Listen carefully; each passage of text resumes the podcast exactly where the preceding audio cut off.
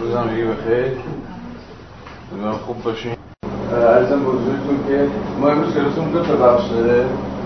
سهراب یه نیم ساعت اول رو راجع به بدیل سرمایه داری در اندیشه مارکس صحبت خواهد کرد با ارجاع همون کتاب پیتر هیودیس این تقریبا الان اونورم. یعنی در اصطلاح آکادمی های غرب هم تقریبا معتبرترین کتابیه که راجع به آلترناتیو سرمایه داری آنچنان که مارکس بهش فکر می‌کرد خوشبخت کنم فارسی ترجمه شده و حالا سهراب بیشتر ازش خواهد گفت یه کتاب دیگه هم هست من به خاطرم نبود پیشنهاد کنم. اسمش هست پایه‌ریزی نظریه سوسیالیسم مدل های سوسیالیسم مشارکتی یه بحث جمعیه که در سال 2002 که اصلا موضوعش هم همین موضوعش همین که اساسا سوسیالیسم به مسابقه پروژه عملی چگونه ممکن هلوکوش 7 نفر از اقتصاد سیاسیدان های جب در این کتاب با هم گفتگو کردن و بحث کردن. هفت بحث ایجابیه و علاوه کامنت انتقادی که اینها روی موازه همگی به نظرم بسیار کتاب راهگشایی اومد از اینکه دستگیرتون بشه که به واقع چه الگوهایی برای فکر کردن به یک وضعیت اساس سرمایه داره حالا چه در سطح بنگاه حالا اینا رو می‌تونیم صحبت کنیم چه در سطح جامعه بزرگتر وجود داره. میشه سنجید میشه نرها رو حساب سنگی کرد و عیارشون رو به حال محل این کتاب هم اگر این بحث علاقه دارید جدی در دنبالش بکنید کتاب جذابیه. به ویژه اصلی ترین متفکر این کتاب یعنی تدبین که مهمترین کتابش هم اصلا فارسی ترجمه نشده به نام دموکراسی و برنامه‌ریزی اقتصادی. سال 82 نوشته و بسیار جریان ساز بوده و در واقع این خیلی نام گردن گذاشته توی چپایی که دارن به الگوهای ایجابی هم غیر از حالا نقد اختصاصی داشته مارکس شده فکر کتاب های دیگری هم هست ولی فعلا در فارسی تا تو منبع قابل عرض دست کم در این لحظه در این گام این خب ریش و رو میسپاریم به سهراب. سهراب بحثش رو پیش ببره. این کتاب درک مارکس از بدیل مال روزبهانه این کتاب مال نشر مرحوم دیگر متاسفانه در بازار کتاب پیدا نکنه ولی فکر می‌کنم پیدیتش فکر می‌کنم پیدیتش باشه. سهراب جان خدمت شما. بعد از این سهراب صحبت کرد دیگه می‌تونیم حرفی به ما وارد بحثم بشیم و یه خب اول از همه مرسی دکتر با این وقتی که ما گذاشتیم ممنون که گوش میدین الان به این نکته این سوال یکی از دوستان جلسه پیش پرسید. فکر الان نیستن ها؟ من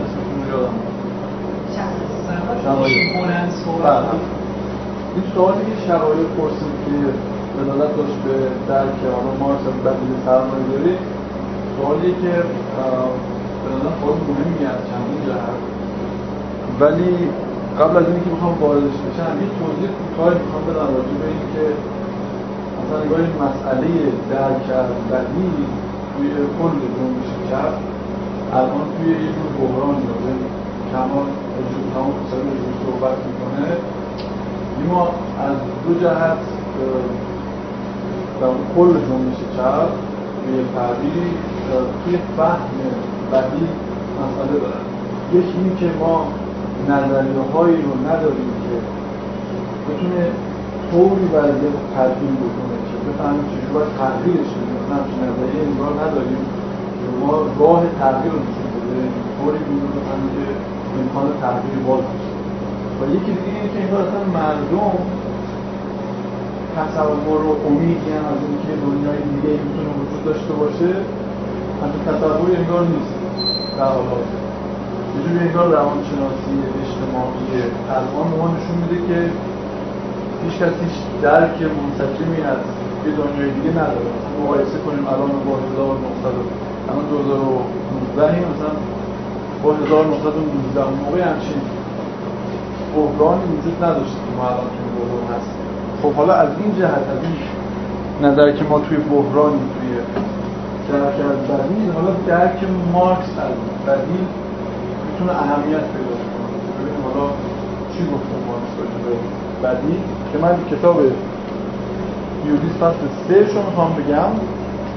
خب مدلی که خود یودیس ارائه میده مسئله رو به این شکلی که این نکته از مارکس برمیداره مثلا از یه دیگه یه نکته برمیداره. این نکته رو به طور مستدل بازش می‌کنه و بعد که مستدل بازش می‌کنه استنتاج می‌کنه که چجوری حالا میشه از این بدیلی رو ادراک کرد. یعنی مدل اینجوریه.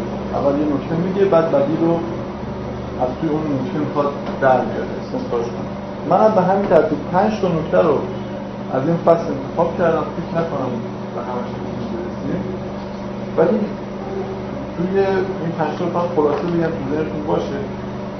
یک میاد برای ما تمایز بین ارزش و ارزش مبادله رو باز می‌کنه و بعد میگه چرا از این تمایز اهمیت داره برای درک بدی؟ بعد مفهوم کار مجرد رو به شکل حالا پالایش باز می‌کنه. و میگه حالا چرا این مفهوم کار مجرد اهمیت داره برای درک بدی. و بعد اهمیت قصت بطواره کالا. بطوارگی رو باز می‌کنه و بعد نشون میده که چرا این اهمیت داره و چطور میشه بدی رو از توش ادراک کرد. و بعد تفاوت بین زمان کار اجتماع لازم و زمان کار واقعی که ابیان توی توی روح پرسید.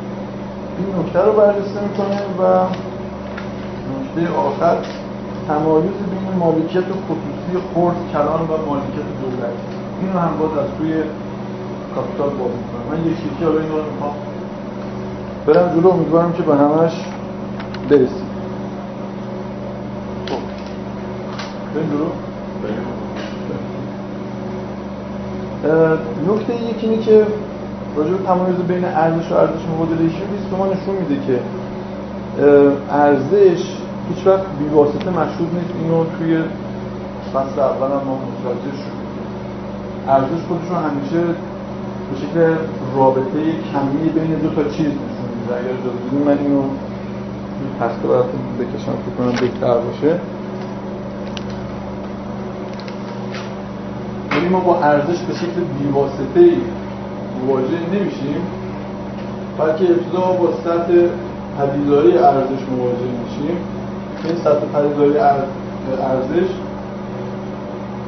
در واقع رابطه کمی بین دو چیز. یا بین چیزها.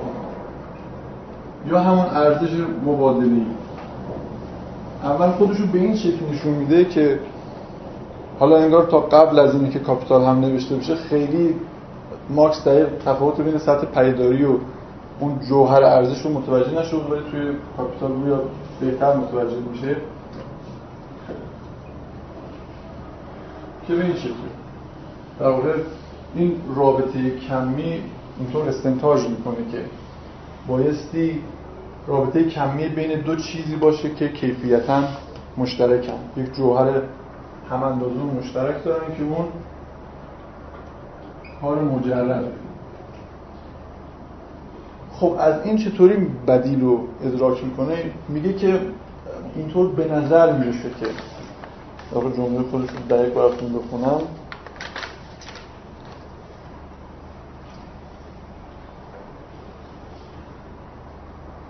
میگه چون ارزش صرفا این صفحه 212 میگه چون ارزش صرفا می‌تواند خود را در رابطه اجتماعی یک کالا با کالای دیگر نشان دهد اینطور به نظر می‌رسد که روابط مبادله عامل تولید ارزشه. و ما اگر بخوایم به بدیل فکر کنیم اینطور به نظر می‌رسه که باید به این فکر کنیم که چجوری رابطه مبادله رو تغییرش بدیم. که اینطور نیست. مسئله اینه که ما برای تغییر واقعی و فراروی واقعی از سرمایه داری باید ساختار کار مجرد رو تغییرش بدیم مسئله توی مبادله نیست توی کار مجرده.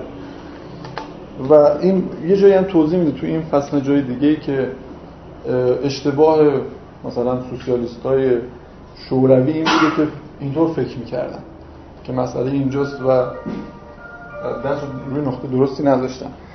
حالا اینکه کار مجرد چیه؟ هیودیس به شروطی اشاره می‌کنه که میگه این شروط باید باشن که کار مجرد وجود داشته باشه و محقق بشه. هیودیس یک شرط رو میگه ولی کمال خسروی چهار تا شرط رو میگه. به نظر من کمال خسروی خیلی بهتر اینو توضیح میده. برای همین من از این مفهوم از این کاری که کمال خسروی کرده استفاده کردم. کمال خسروی یه توضیح مهمی میده به نظر من. که اول ما باید متوجه بشیم که برداشت‌های فراتاریخی از کار مجرد اشتباهه. یکی اینه که بعضی فکر می‌کنن که کار مجرد یک سری تعینات فیزیولوژیکه یک مقداری صرف نیروی جسمانیه. یعنی درک فیزیولوژیک از کار مجرد. کما میگه این نیست. یعنی کار مجرد این نیست.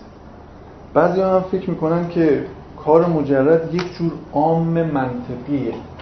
یعنی انگار یک مفهوم کلی از کار که همه او ویژگی های انزمامی کار رو ازش گرفتیم. میگه کار مجرد یک عام منطقی هم نیست.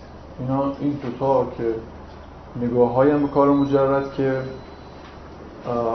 ما رو به تجربه می‌برن به نحوی. اون چیزی که ما داریم یک در کار مجرد مفهوم تاریخی. به چه معنا؟ چهار تا شرط میاره.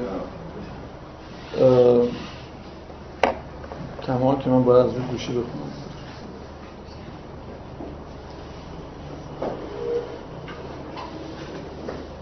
این چهار تا شرط اگر وجود داشته باشن کار تبدیل به کار مجرد میشه.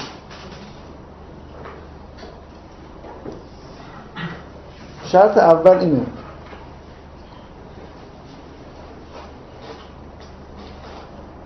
این چهار تا شرط تعیین کننده این کار یکی اینه که تقریبا همه اعضای جامعه یا همه یا عاملین همه این کارها از شرایط عینی لازم برای انجام کارشون جدا شده باشن. این چیزی که یودیس هم بهش اشاره می‌کنه.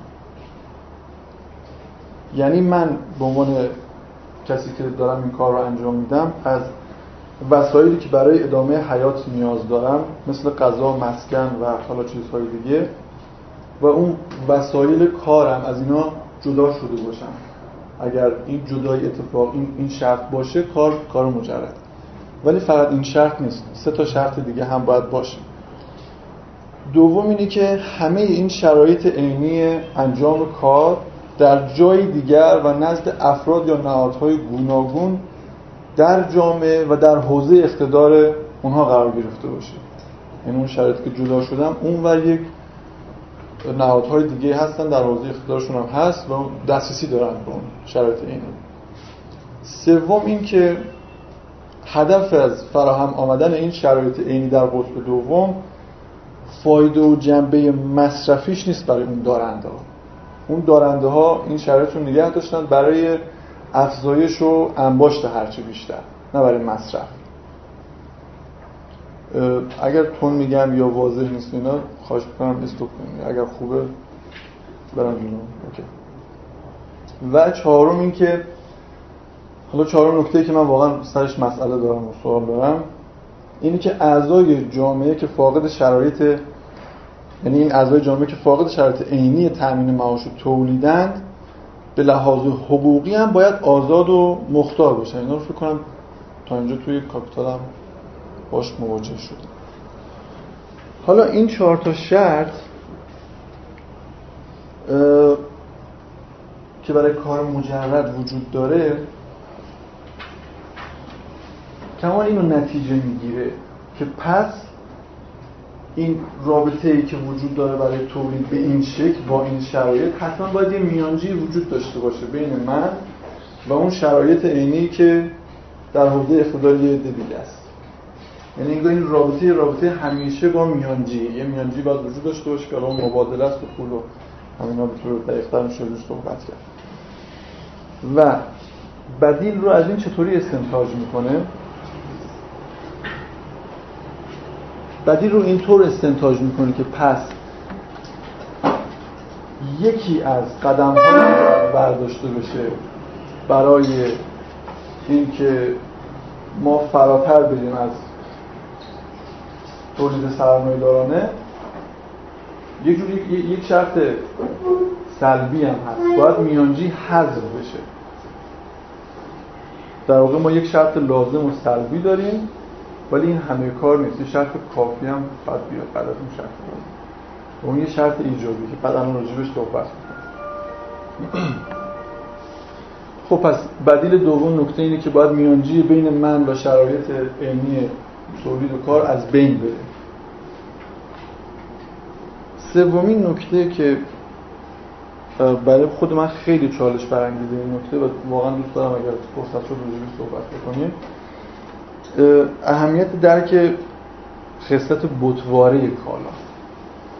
به این معنا که انگار اونطور که خود هیودیس میگه سوژه و ابژه رابطهشون وارونه میشه یعنی ما کسایی هستیم که در واقع به شکل پسیوی منطق بیرونی سرمایه داره بر ما اعمال میشه.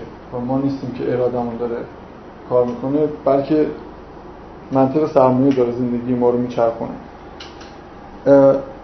نکته اینه باز یودیس از مارکس در میاره که این بطوارگی صرفا با یک جور آگاهی از جنس روشنگری از بین نمیره. یعنی همین که ما متوجهش بشیم این بطوارگی از بین نمیره. بطوارگی واقعا وجود داره و ما عاملان زندگی خودمون نیستیم به طور آگاهانه. یعنی معنای بطوارگی همینه به معنای. و این صرفا این بطوارگی صرفا با فراروی از محدوده سرمایه داره امکان داره. یعنی با آگاهی بخشی انگار امکان پذیر نیست با فراروی امکان پذیر. ولی خب ما واقعا سوال هم اینه که این تفاوت بین آگاهی و فراروی چیه؟ چیزی که ازش حرف می‌زنه. و اینکه میگه خب این فراروی اگر اتفاق بیفته جوری که توی اون تیکه فصل بخش آخر فصل اول بخش بطوارگی صحبت میشه. ما انگار به یک انجمن انسانهای آزادی می‌رسیم که حالا این خودش نکته ای یودیس باز می‌کنه که تفاوت بین انجمن انسانهای آزاد با انجمن انسانهای همبسته در چیه؟ همبسته مدل پیش از سرمایه داری بوده. میگه بعضی ها مثل ارنست مندل و غیره اینو اشتباه می‌کردن فکر می‌کردن ما یک جور انجمن انسانهای همبسته ایم. اما باز اینجا به نظرم خوب باز نمی‌کنه که تفاوت بین این انجمن انسانهای آزاد با انجمن انسانهای همبسته در چیه؟ یعنی این به نظرم مبهم میمونه. و از اینجا به نحوی کمال خسروی بهره میگی اینجوری استدلال می‌کنه که پس اون چیزی که شرط کافی و شرط ایجابیه برای رسیدن به بدیل سرمایه داری اینه که ما یک عناصر ساختاری داشته باشیم که این عناصر ساختاری آزادانه بودن و آگاهانه بودن رو اون انجمن انسان آزاد رو امکان پذیر بکنه. یعنی یک سری ساختار همونطور که خودش میگه یک ساختمان سیاسی این ساختمان سیاسی آزاد بودن و اراده آزاد مردم رو متحقق بکنه. اما خب توضیح نمیده که این ساختمان سیاسی چه شکلیه. و من متوجه شدم هر جا که مسئله مسئله فهمیدن اون مشکل سیاسی میشه همه همشون توی یه حالت بحرانی هستن. توضیح نمیده و خب این تا مسئله سه رو الان براتون گفتم. تو هم برسیم. مسئله چهارم تفاوت بین کار اجتماعا لازم و زمان کار واقعیه. اینجا توضیح میده که میگه خب اگر ما به یک همچین انجمنی برسیم انجمن انسانهای آزاد که دیگه تولید ارزش وجود نداره این دیگه کار مجرد و اون شرایطش از بین رفته و بطوارگی هم دیگه نیست. ما خودمون اراده آزاد داریم. حالا چجوری منابع توضیح میشه؟ توضیح میشه. دیگه بر اساس میانگین کار اجتماع لازم نیست. بر اساس یک چیز دیگه به اسم زمان به اسم زمان کار واقعی و اینطور توضیح میده که اول دو مورد از کجروی ها رو میگه یودیس میگه اول اینکه لوکاچ این دو تا مفهوم رو با هم قاطی می‌کنه. لوکاچ فکر می‌کنه که بعد از یه جامعه پسا سرمایه داری مثلا سوسیالیستی هم همچنان کار اجتماعا لازم این مفهوم وجود داره. و میگه خب انگار که این قانون ارزش یه قانون فراتاریخی جمع شده میگه این اشتباه لوکاچ. از اون ور به نحو دیگی هیولیس میگه که نوریکاردوی های سوسیالیست از یه جهت دیگه این دوتا رو خلق کردن. از این جهت که فکر می‌کردن که اصلا کار اجتماعا میانگینی کار اجتماع وجود نداره. زمان کار واقعیه که توی سیستم فرمانداری وجود داره. و اصلا این شرایط چهارگانه کار مجرد رو بررسی نمی‌کردن. این جدایی کار از شرایط دینی و غیر و غیره میگه اگر ما بخوایم از این دوتا اشتباه برحضر باشیم یودیس اشاره می‌کنه به یه متنی از مارکس راجع به رابرت اوین. میگه اونجا اون کاری که رابرت اوین داره می‌کنه به نظر درسته. حالا این کاری که رابرت اوین می‌کنه من واقعا نمی‌دونم. نخونم بکنم بقیه موضوعش باید صحبت بکنم. این اما این نکته ایه چون که به نظر رابرت اوین روی این جنبش های کوآپراتیویسم آمریکا خیلی تاثیر گذاشته راجع خیلی نوشتن. و نکته پنجم تمایز بین مالکیت خصوصی خرد کلام و مالکیت دولتی. اینطور توضیح میده شیودیست که اگر دوران پیش از سرمایه داری و دوران مالکیت های خرد بدونیم طوری که صنعتگران خودشون به ابزار کار خودشون مالک بودن به شکل خرد و دوران سرمایه داری و دوران مالکیت خصوصی کلان ببینیم. جوری که دیگه اون مالکیت خصوصی خورد از بین رفته نفت شده و شرایط عینی کار در دست یه به طور کلی افتاده و یه دیگه کاملا از شرایط کار جدا هم. میگه مرحله سوم اینجا هگلی نگاش می‌کنه میگه مرحله سوم انگار نفیه نفیه. حالتیه که این مالکیت خصوصی کلان هم از بین میره. اما یه نکته ای داره و اونم اینه که میگه مسئله مارکس تقابل بین مالکیت خصوصی و مالکیت اشتراکی نیست. این نکته ای که من خودم اشتباهش می‌کردم. و این نکته رو انتهای 235 توضیح میده. میگه وی افق خود را در تقابل مالکیت خصوصی با مالکیت اشتراکی محدود نمی‌کنه در عوض وی مناسبات مالکیتی که افراد را از توانمندی های طبیعی و سوبژکتیو خود جدا می کند در مقابل آن مناسبات مالکیتی قرار می‌دهد که بر این جدایی غلبه کرده است. حالا این چه جور چه شکلی از مالکیته و چطوری میشه این تدعینش کرد؟ بهش اشاره نمی‌کنه و همینجا کلا بحثش رو به جلد یک تموم میشه. از اونجایی که جلد دو سه هم خب ما نخوندیم به نظر اومد که بهتره که همینجا مسئله رو استوب کنیم. و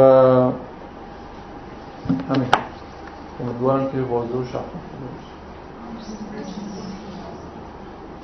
خب دوستان بحث گفتگوی چیزی دارید سوال؟ تو کنم سوال کنم نتونستم جواب نه راستش من مقاله خسروی کنم من خوندم به کمک من شب آره مثلا ترش میگم فرض کنید الان من مثلا اینجا یه آجر برمی کنم یه قاشق شروع می‌کنم مثلا یه تو وقت می‌زنم یه شکل روش درست می‌کنم و فکر می‌کنم این کاری کردم خب اینو می‌برم بیرون بفروشم کسی از آن نمی‌خره خب برمیگردم مثلا به مارکسیستی میگن که آقا این وقت گذاشتم. چرا کسی مثلا نمی‌خره یکی کار اجتماع لازم نه. کاری کاری کار اجتماع لازم نیست. خب؟ و میگم چرا اینو میگی میگه چون این چیزی که ساختی ارزش مبادله نداره. خب؟ و چون ارزش مبادله نداره ارزش مبادله در واقع اون جسمیت شیعیتیاتی خود ارزشه خب؟ چیزی ساختی ارزش نداره. خب؟ ارزش خودش چیه؟ ارزش اونه که اون کار مجرد. خب؟ پس من کار مجردی انجام ندم. این الان حالتی که توی نظم سرمایه خب؟ می‌خوام بگم کار مجرده توی این فضای فعلی خودش یک جورایی که دنبالش رو می‌گیریم تهش می‌رسیم به اینکه یک چیزی عرضه میشه توی بازاری و می‌بینیم که ارزش مبادلی داره یا نداره و بعد مرانه رو برمیگردیم. میگیم که اون کاری کردم کاری اجتماع لازم بود یا نه. یعنی از پیش کسی نمی‌تونه بیاد بگه که این کاری که کردم از کار اجتماع لازم بود یا نه. خب، من از مثلا از دربی توی چیز دستم باشه به شما میگم من این چیزی که ساختم یا کاری که کردم اجتماع لازم یا نه کسی نمی‌تونه بگه. بعد بگه که به بازار ببینید که ارزش مبادلی داریم. خب، حالا ایده اینه که توی اون جامعه بعد از سرمایه داری ما اصلا با کار اجتماع لازم که کار نداریم بازار هم که کلا نداریم با کار واقعی کار داریم. خب actual labor time. خب یعنی زمان واقعی. کار تعیین می‌کنه که من چقدر سهم دارم از تولیدات کلی جامعه؟ یا این actual labor time همون تایمیه که ما با ساعتمون نگاه می‌کنیم. من صبح میام اونجا 8 ساعت اینجا میشینم میرم و میشه 8 ساعت کار واقعی انجام بدم یا این نیست. اگه این هست که خب حالا عواقب خیلی جالبی نداره. یعنی سوالات بعدی پیش میاد. این پس چه می‌دونم کسی میره معدن کار می‌کنه با کسی حالا کار می‌کنه اونجا با استفاده مثل فرقش میشه هشتصد کار واقعی می‌کنه. خب؟ اگه این نیست می‌خوام بدونم اون اکچوال اونجا به چی می‌رسه؟ اینجا ما توی نظم سرمایه‌داری این کار اجتماعی لازم رفتیم از تو بازار فهمیدیم که کار هست. اونجا که بازار نداریم کجا تعیین میشه؟ خب اینو این تیوریس که کلا توضیح ندادم توضیح کردم ولی توی مقاله نوار پست بود که این کار اش... کار واقعی زمان کار واقعی چیزی هستش که همیشه در حال تغییره. یک چیز در واقع بازگشتی ریکارنت یعنی یک فرایندی که انجام میشه این جامعه دوباره اصلاح می‌کنه. می‌فهمی که این کار خوب بوده یا نه ارزش بیشتری داشته باز این اینجا ابهامات میده وقتی ما که اسکیپ نداریم دولت نداریم که مثلا این کاری تشخیص داده بشه جامعه مفید تره اینو actual labor time ش بیشتره خب، وقتی ما اسکیپ نداریم وقتی یک چیز مرکزی نداریم تصمیم گیری مرکزی نداریم که تشخیص میده کار مفید تره آره کاملا با سوالات من موافقم. جواب خودم اگه دوباره اشتباهیش اگر جامعه برنامه خب همین. من میشه این که اینجا اگر دوباره قرار جامعه پاسپورت بده که آره انگار دوباره بازار شد که اجتماعی کار اجتماعا لازم شد. دوباره یه نکته البته هست که میگه اینجا دیگه میانگین اجتماع لازم ما نداریم. یعنی اون میانگینه از بین میره. ولی فکر می‌کنم اگر اشتباه نمی‌کنم مسئله اجتماعیش همچنان توجه منتها به یه شکل دیگه ای انگار با این میانجی دیگه ای داره سنجیده میشه. اون میانجی دیگه که رابطه کمی نیست انگار یه رابطه کیفی. اینجوری که من تو مقاله خوندم دارن دو تا دو تا مسئله کیفی با هم دیگه سنجیده میشن ولی این یعنی چی؟ یا چه جوری مثلا یه ساختار سیاسی می‌تونه این کار انجام بده؟ ساختمان سیاسی به چه شکله؟ اینا اون جایی که من فکر می‌کنم کمال فرمول بندیش درست از این از اینکه میگه تئوری در در بحران. یعنی به این معنا که ما یه عالم سوال داریم که جوابشون نمی‌دونیم. و نه تنها فقط مسئله اینه مسئله این هم هست که هیچ بیرون هم حتی تصوری نداره از اینکه آینده چه شکلی می‌تونه باشه. یعنی فکر کنم این سوال پرسیدن وضعیت که توشی من ابهام دیگه هم داشتم. باز اینم آقای قدرت توضیح من بازم قانع نشدم. اگه شما این اصل عرضگیری که میگه در تبادل فقط مساوی ها با هم جا بجا میشن یا حالا مارسلش این ابهام گرفته و اینا. در واقع ما همه اول پس اول کاپیتال قبول کردیم که یه لحظه نگرم داری ما اون چیز من داشتم فکر می‌کردم یادم آره. یه ذره رو قبلی فکر بکنیم. تا بعد برسیم به دومی آره.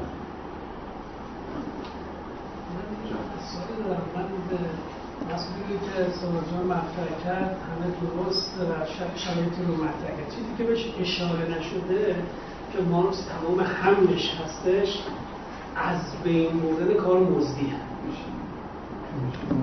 بله. از بین بردن کار مزدی تمام تلاش مارکس یا نظریه بدیل رو این می‌دونه که کار مزدی از بین بره و کاری که رسف بخش کاری که داوطلبانه است و چیز جایگزین این باشه. با توجه به قلبه بر اون شرایطی که گفت حاکم هستش مثلا قلبه بر گفتوارگی و اینا. حالا این سازکارها بیشتر از اون شما روی سازکارهایی که قلبه کنه بر این رو صحبت می‌کنید یا اینکه چیز دیگه ایه من اینو اول متوجه بشم ببینم. آره این این سوال خودم از این جهت که یعنی توی سیر منطقی که حرکت می‌کنه هیودیست اونجایی که می‌خواد توضیح بده که مسئله مسئله آگاهی بخشی نیست فرارویه راجع به این نحوه فراروی این فرایندش هیچ توضیحی نمیده.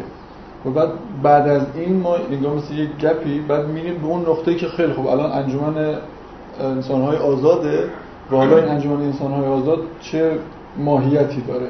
یعنی این این شکاف رو من توی متنش می‌بینم. فکر می‌کنم حالا از این جهت نمی‌دونم. چه متن می‌تونه بهترین رو توضیح بده؟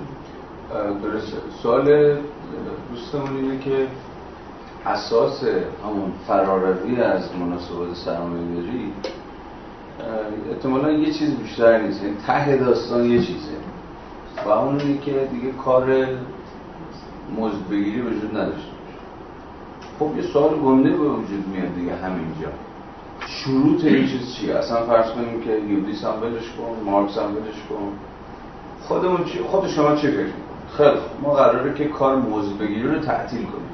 دیگه کسی بابت کارش موز نگیر به نظرتون اول شرط یه چنین داستانی چیه؟ یعنی اولین چیزی که باید براش فعال بود. تخیل داریم می‌کنیم حواستون باشه این یه ساعتی که حالا دو ساعتی که می‌خوایم صحبت کنیم همش تو فاز تخیلی بنابراین آزاد کنید این قوای خیال انگیزتون رو و تخیل کنید. اب ندارید یعنی خیلی حرفای عجیب غریب اگه فکر می‌کنید بخواید بزنید بزنید.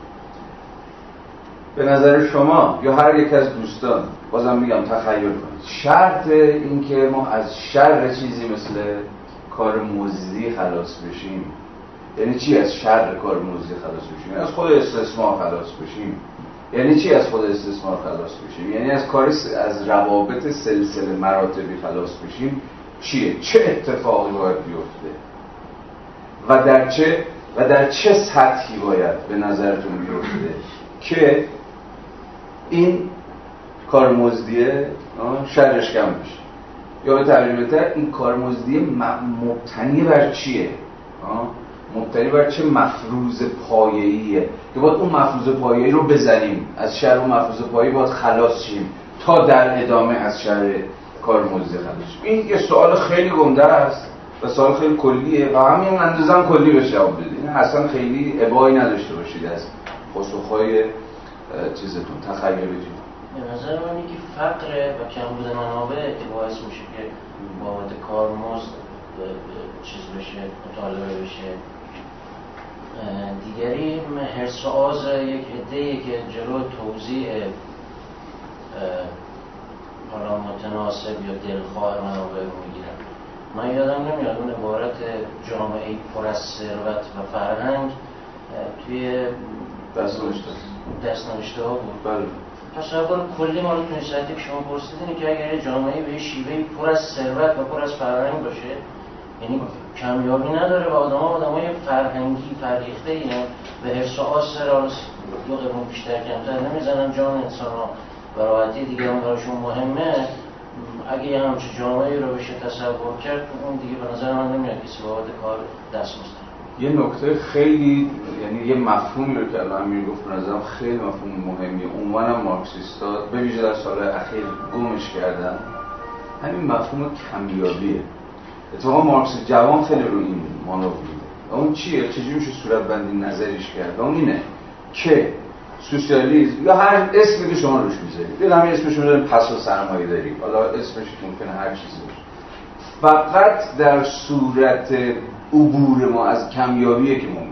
یعنی در یک جامعه که هنوز درگیر کمیابیه کمیابی منابع معنای دقیق کلمه اساسا سوسیالیسم شرایط تحقق نداره. حالا خود پیامد و تالی این حرف چیه؟ خود این حرف به خود خود اهمیت نداره. می‌تونیم اینو پیشا پیشا میشه حرف زد اما نکته سر چیه؟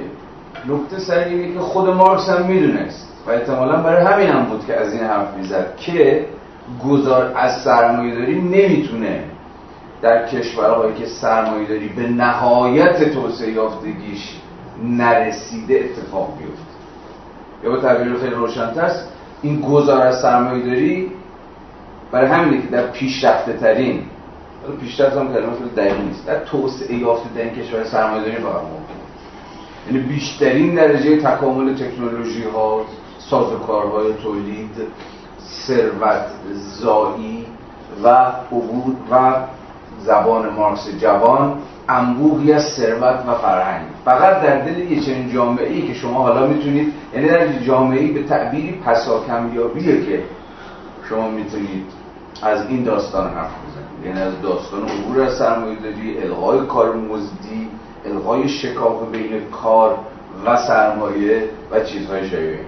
برای یکی از مفاهیم هدایتگر ما همین مفهوم کمیابی یا به تعبیر بهتر پسا کمیابیه کار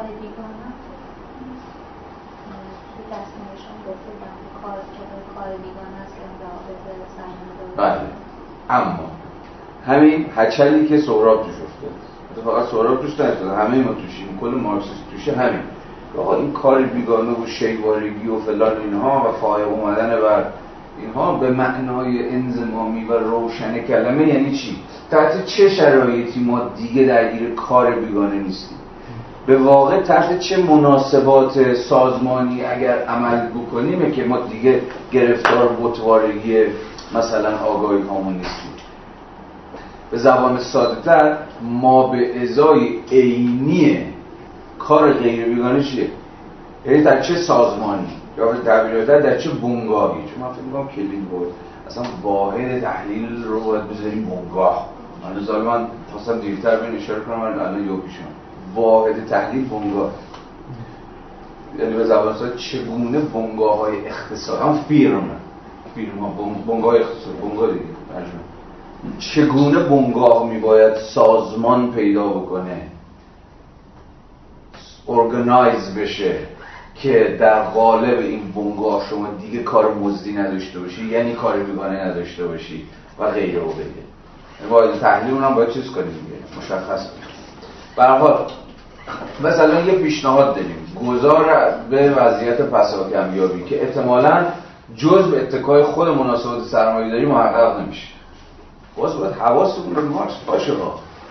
از این حیث که مارکس الگوهش الگوهای ارتجاعی نیستش. ارتجاعی یعنی تحت لفظی کلمه یعنی بازگشت به شیوه های تولید پیش سرمایه داره که خیلی خوب بود و خیلی قشنگ بود و انسان در یه مثلا هماهنگی ارگانیکی با طبیعت زندگی می‌کرد و غیره و غیره. برای مارکس سرمایه داری شرط یا یکی از شروط تاریخی که انسان میباید بر داشت تا در سیر تکاملی خودش بتونه پیشروی بکنه. یعنی باید سرمایه داری رو شرط ضروری تکامل بفهمیم برای همین هم که مارکس به ویژه مثلا در متن‌های مثل مانیفست و اینها به رغم اینکه در نهایت مسئلهش فراروی یا سرمایه داریه ولی حق مطلب رو هم در قبال قسلت انقلابی سرمایه‌داری ادا می‌کنه.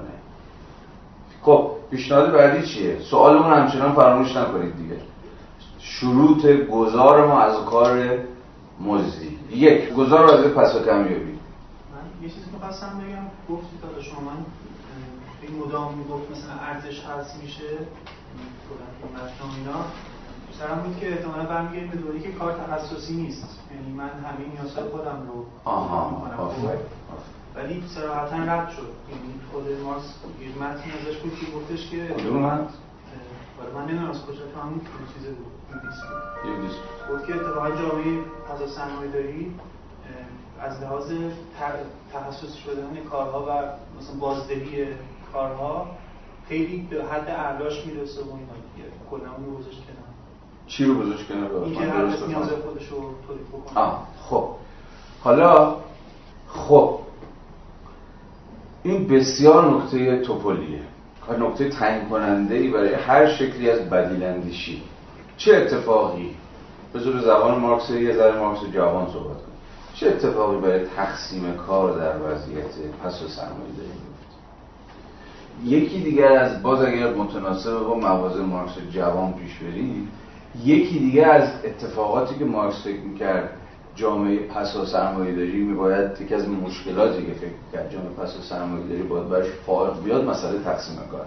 یادتونه دیگه فکر می‌کنم یک سال پیش بود تقریبا که داشتیم مارکس جوان رو میخوندیم و اوجش هم کجاست؟ در ایدئولوژی آلمانی دیگه نه؟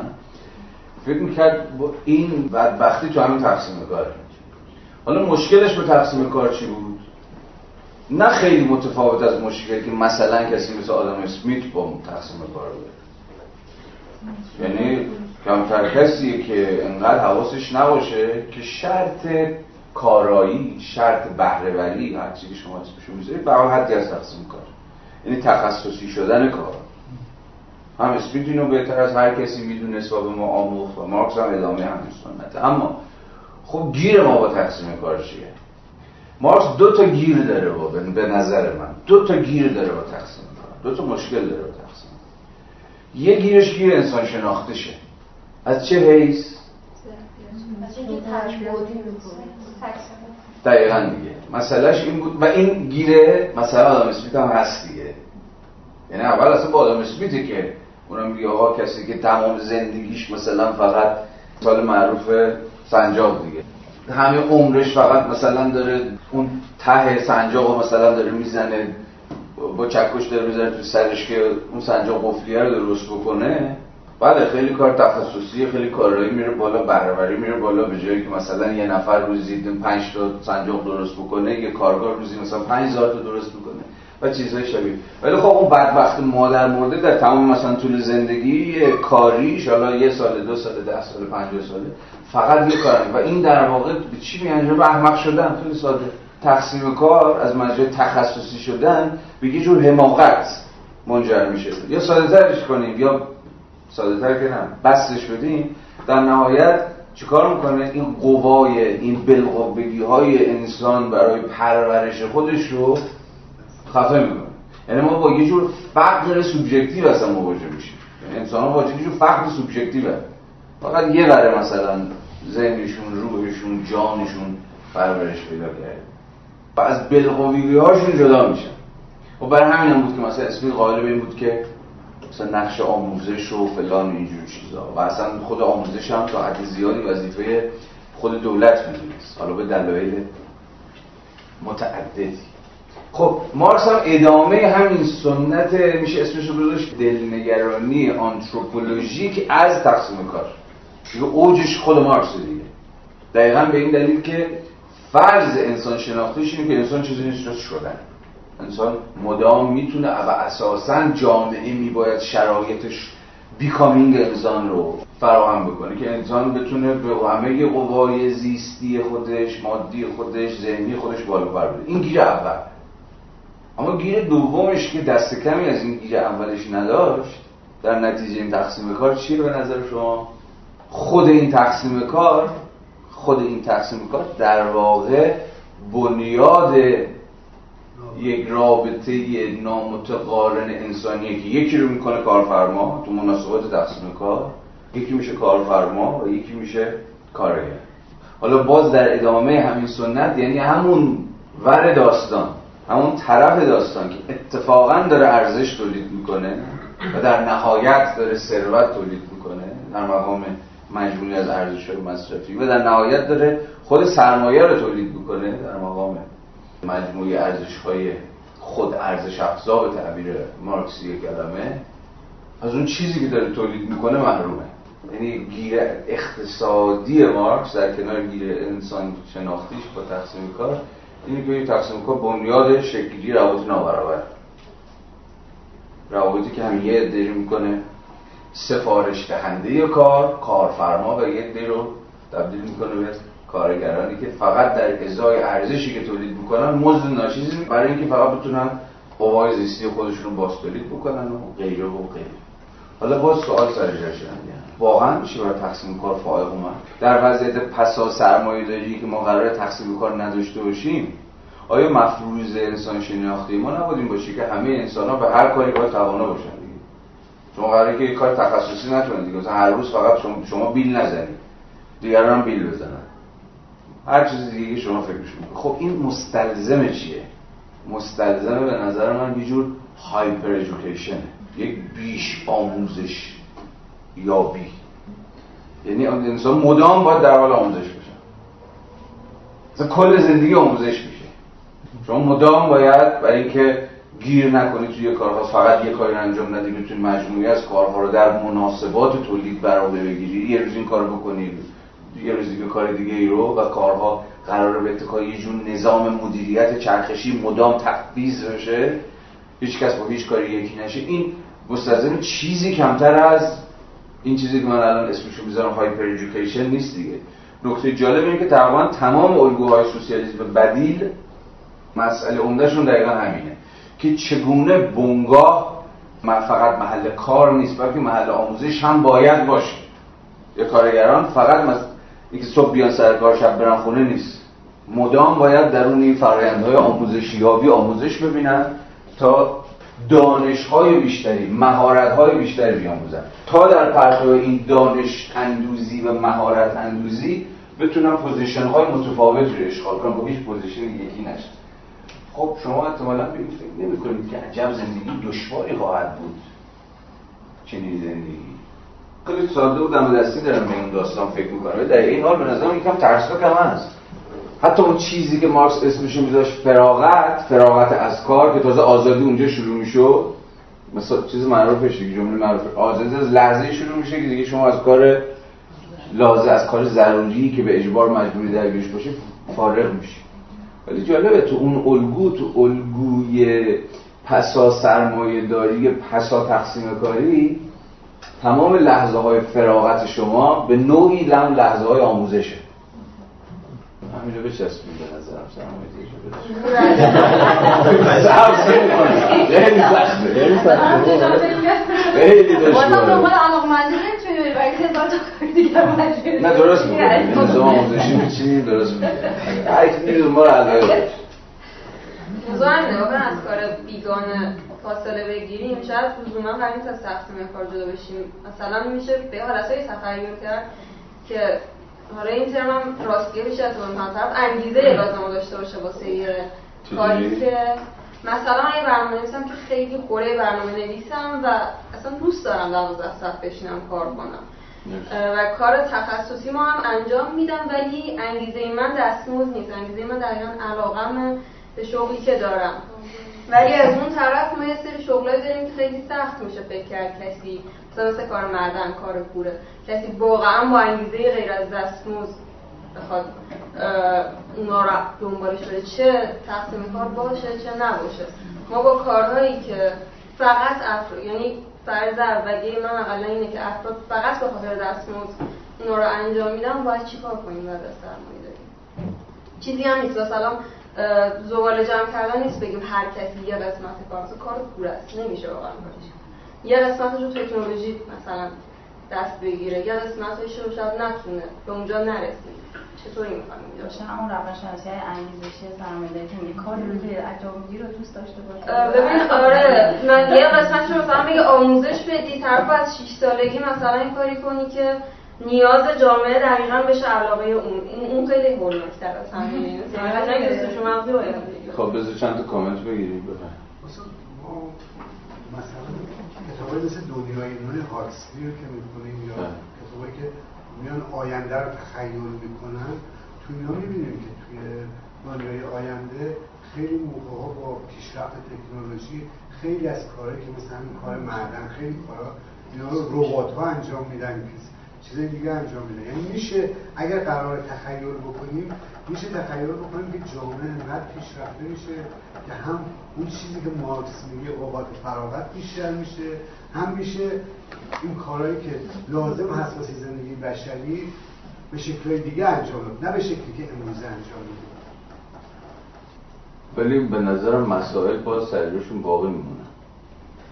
اگه این بحث این هایپر ایژوکیشن که میگی که اوقات فراغت همه تبدیل به اوقات آموزش بشه اگه یه مقدار اینو بخوایم چیز کنیم بیاریم در سطح زمین این مسئله ای که داره این سوال مهمی که از توش در میاد اینه که چه قوانین حقوقی مالکیتی می‌تونه وجود داشته باشه که یه همچین وضعیتی رو بتونه متحقق بکنه یعنی چه ساختار مالکیتی می‌تونه این یک چنین بنگاهی به وجود بیاره که آها اینجا اصل جنس اصل سوال.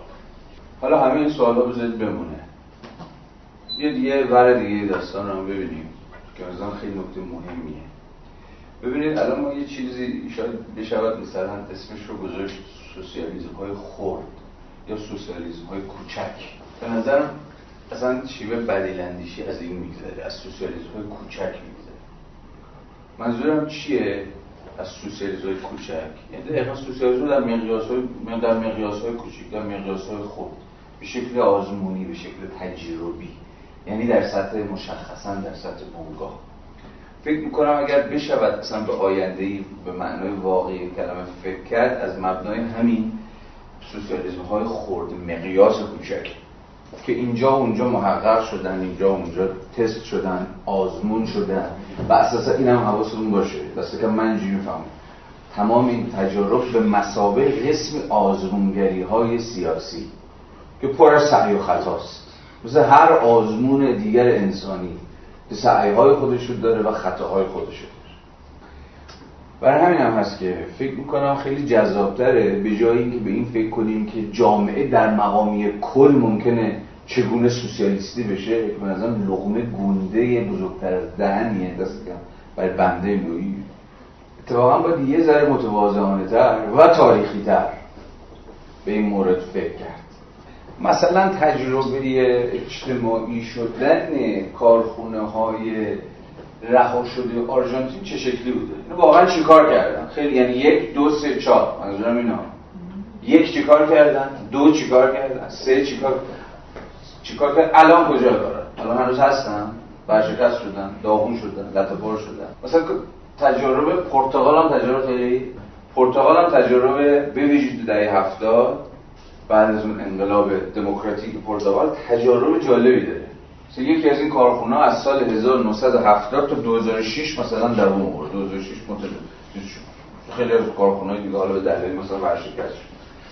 یا این موندراگون معروف که دیگه الان هر کی می‌خواد مثال بزنه میگه موندراگون واقعا موندراگون چیه؟ که نمی‌دونم اصلا یه شهر دیگه یه شهری که داره اینجوری اداره میشه.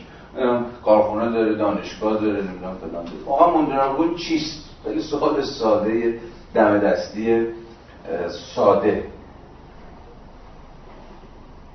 برای من فکر می‌کنم که اولین چیزی که باید یه ذره نسبت بهش با احتیاط عمل بکنیم همینه بریم سراغ مقیاسای خورد بریم و این تجربه تاریخی رو مرور کنیم ببینیم اونجا چه حالا این ملاحظه اولیه رو گوشه چشمتون داشته باشید. سوالی که سهراب کرد سوال مهمیه. اصلا درون چه نوع مناسبات مالکیت به معنای حقوقی کلمه چنین روابطی مثلا می‌تونه بین کارگران در جریان بشه یعنی کارگران مدام در حال فرایند آموزش باشن position های شغلی دگرگون بشه هیچ کسی با هیچ position یکی نشه. یکی فقط برای همیشه نشه مدیر بقیه مثلا بشن کارگر خط.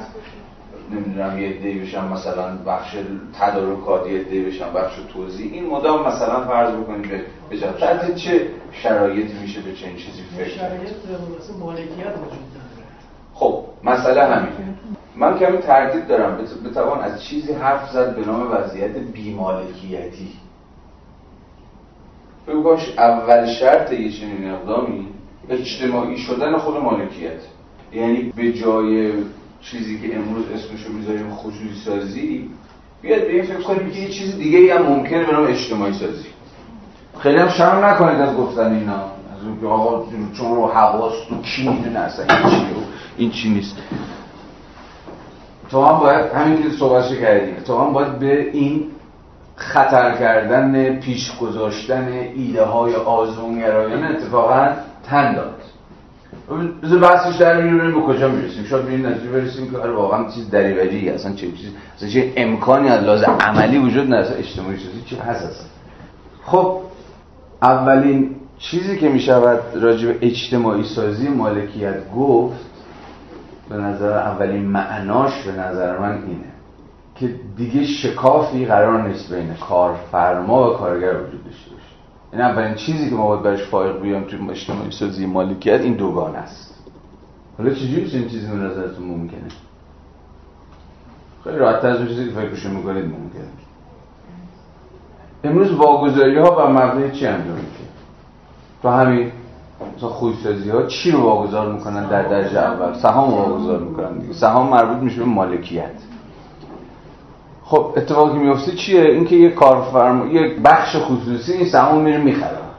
فرض کنیم که به قیمت واقعی می‌خره. حالا بگذره از اینکه در خصوصی سازی های سالهای اخیر یکی از مسائلی که بوده همین مثلا قیمت گذاری های غیر واقعی و اینجور داستان هست. اصلا بیایم فرض بکنیم که به قیمت واقعی می‌خره. حالا بیاید یه شرط دیگه رو فرض بکنیم که این سهام به خود کارگرانی که به شکل بیواسطه درگیر فرآیند تولیدن. واگذار میشه. خب یه سوالی که خیلی وجود داره بازم جدیه اینه که خب خیلی میگه آقا چرا اجتماعی سازی فقط باید شامل حال مثلا کارگران بشه؟ مثلا شکر هفت مثلا چرا فقط باید برسه به کارگران چرا به کل مردم مثلا منطقه نرسه؟ اگه قرار اجتماعی باشه حد این اجتماعی سازی کجاست؟ سوال خوبیه دیگه نه سوال جدیه. حد این اجتماعی شما چرا اصلا به سهامش به کل جامعه ایران چیز نشه؟ کل جامعه ایران سهم نبرن ازش. خب سهامش رو بگیرید و محاسبه کنید و هر هر ایرانی مثلا یک سهم از اونجا رو. من فعلا جوابی برای این ندارم که چرا این آره چرا اون نه. در پیشنهاد ابتدا پیشنهاد بنده هم نیست که پیشنهاد رایج. پیشنهاد اینه که دست کم در گام اول مالکیت بنگاه ها به خود نیروهایی که به شکل بیواسطه دستن در کار تولید ارزشن. بازم سال دارن کار می‌کنن. بیواسطه دارن درگیر فعالیت بنگاه هم واگذار بشه.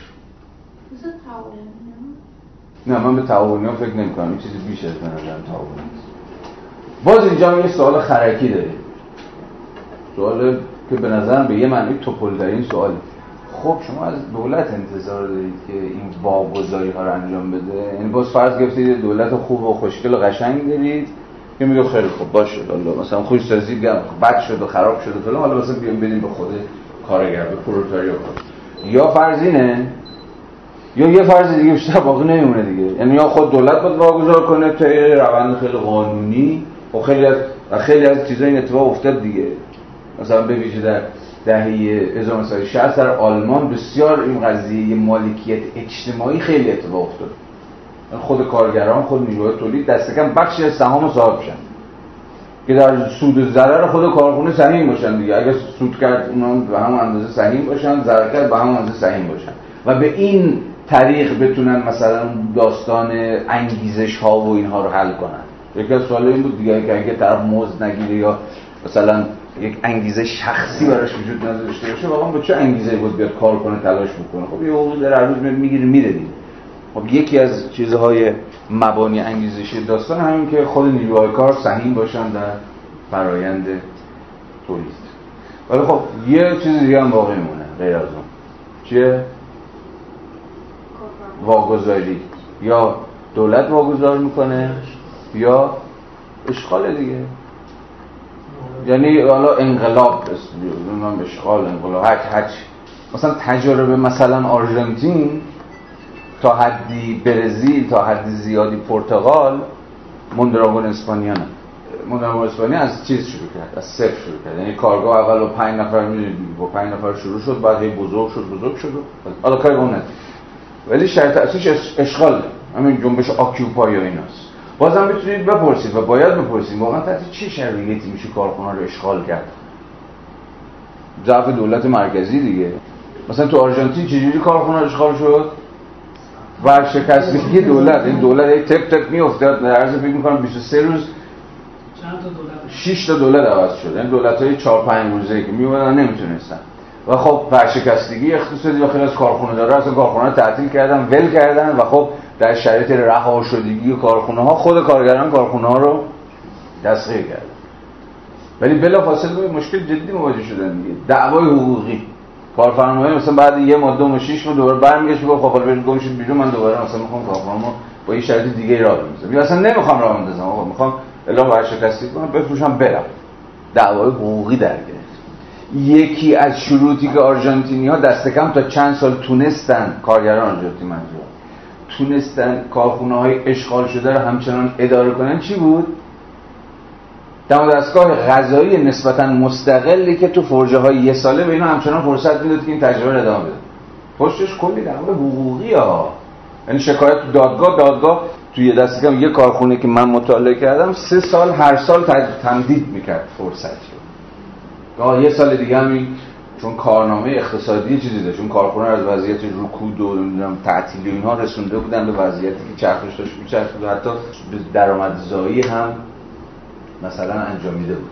یعنی می‌خوام بگم که این مسئله ابعاد بسیار بسیار پلایه‌ای داره. تنها وضعیتی که میشه کل این مسائل رو ظاهرا حل شده فرض کرد. یک انقلاب اجتماعی و این مارسیه کرد. یعنی انقلاب سراسری خب خود مثلا ماهیتا سوسیالیستیه. کل دولت رو و استیت رو یعنی هم دم دستگاه های اجرایی و هم نظام قضایی همه رو اشغال می‌کنه و خب طبعا اولین پیامدش این خواهد شد این خواهد بود که همه مثلا کارخونه های خصوصی همه بنگاه های خصوصی اجتماعی سازی بشن. یعنی هم مالکیتشون اجتماعی بشه به خود کارگرانی که به شکل چنان که گفتم بیواسطه درگیر های کارن منتقل بشه و هم همپای اون مهم مدیریتش. یعنی الان هم هست دیگه تو بحث خویسازی هم. الان یکی از بحث ها همین جدایی مالکیت مدیریته مثلا تو خیلی کارخونه مالکیت واگذار شد مثلا سهام واگذار کردن بخش خصوصی ولی مدیریت در دولتی. یا برعکس. برعکسش داریم برعکسش یه حالت عامتری که الان که هاست تو سرمایه داری واقعا موجود. باید توی حتی حالت تصوری کاملا اجتماعی شدن سرمایه هم باز می‌تونه وجود داشته باشه. یعنی کارگاهی که کارخانه با 5000 تا کارگر نمیشه 5000 تا صاحب امضا وجود داشته باشن. برای خرید مواد اولیه یا فروش. یک یا الا دو زی حساب می‌خواد. اون وقت اینها یه منافع کوتاه مدتی که یا مال خودشونه یا حدس می‌زنن که نفت بنگاه در اینه. اینو ترجیح میدن. مثلا به اینکه سود رو قسمت بکنن بین سهامداران که حالا تو حالت خود کارگران باشه معمولا الان همه جای دنیا اینجوریه که مدیر عامل سود رو کنار می‌کنه از چشم بله. سهامدار. چون میگه که اینا بهشون بگین سود کرده میگه بده بخورید در حالی که من نفع شرکت در اینه که اینو سرمایه گذاری کنم مجددا که خود شرکت سرمایه گذاری می‌کنه سال دیگه شکست می‌کنه و سودم بود میشه میره درست. یکی از مسائل باز عمده که وجود داره دقیقا همینه. نظارت بر فرایندهای مدیریتی و معنای وسیع کردن که یکیش مثلا حسابداری هاست حساب های شرکته. یعنی که نشون میده آقا شرکت داره سود می‌کنه یا زیان می‌کنه. حالا این بحث مدیریت رو بخوام ادامه بدیم. خود مدیریت هم اشتراکی خواهد بود. یا اجتماعی خواهد بود. خب بازم سوال همین دیگه. خب چجوری مدیریت؟ یعنی همه مثلا اون 5000 فرض کنیم ما با یک بنگاه بزرگ 5000 نفر مثلا سرکار یعنی چی هر 5000 نفر مشارکت می‌کنن در این فرآیند مثلا یه جور دموکراسی مستقیم به معنای مثلا آتنی کلمه است. بله کاملا.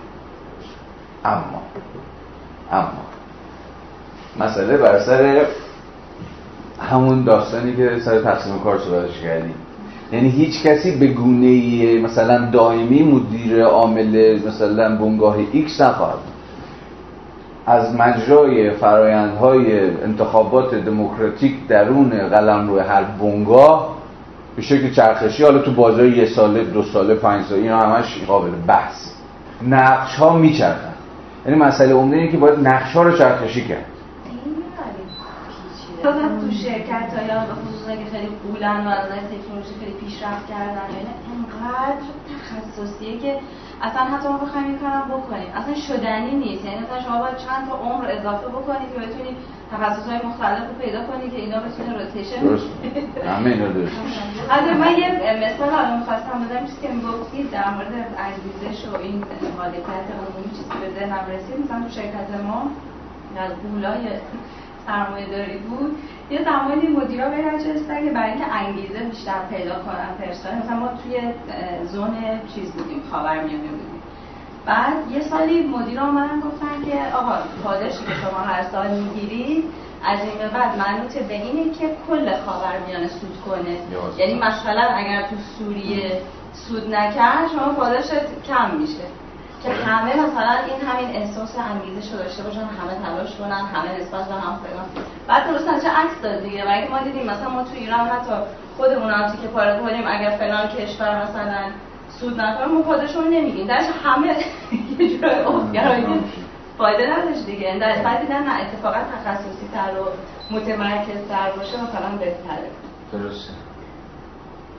ملموس بودن نتیجه مهمه دقیقا که تو مستقیما بدونی رو این نتیجه اثر داری و از اون آیدت میشه. خیلی دور بشه آدم ها غیر فعالتر میشن. بله. چیزی هم هست با این روش کارخونه نمیشه ساخت. فقط میشه کارخونه که الان هست روی کاریش کرد. چون اون کارفرمایی که میومد پول می‌داد کارگر می‌گرفت یه جورای معنی اینه که کارفرما خودش بسازه خودش کار کنی شبیه این. یا اون کارگر خودش کارفرما میشه. اون کسی که از اول سرمایه اولیه رو میداشت چرا؟ چجوری نتیجه می‌گیری؟ یعنی بنگاهی که به شکل اجتماعی داره میشه نمی‌تونه بزرگ بشه. نه الان اون که الان هست نه ما می‌خوایم یه چیز جدید بسازیم. خب. روش ما یعنی روش سرمایه‌داری اینه. من پول می‌ذارم شما کار می‌ذاریم به راهش میندازیم. که مارکس به این طرفی که پول میذاشت خب خیلی اهمیتی نمیده. حالا ما می‌خوایم اجتماعیش کنیم. چیز جدیدی شده اون سرمایه‌داری که سرمایه ثابت رو داری میگی سرمایه ثابت اولیه از کجا میاریم سرمایه ثابت اینه چند نفر یه سرمایه‌ای گذاشتن. بعد حالا یه نفر جدید که میاد داخل چرا باید سهم برابری با بقیه داشته باشه؟ ما یه نفر اولیه داریم که فقط سرمایه داره. اون چیکار می‌کنه؟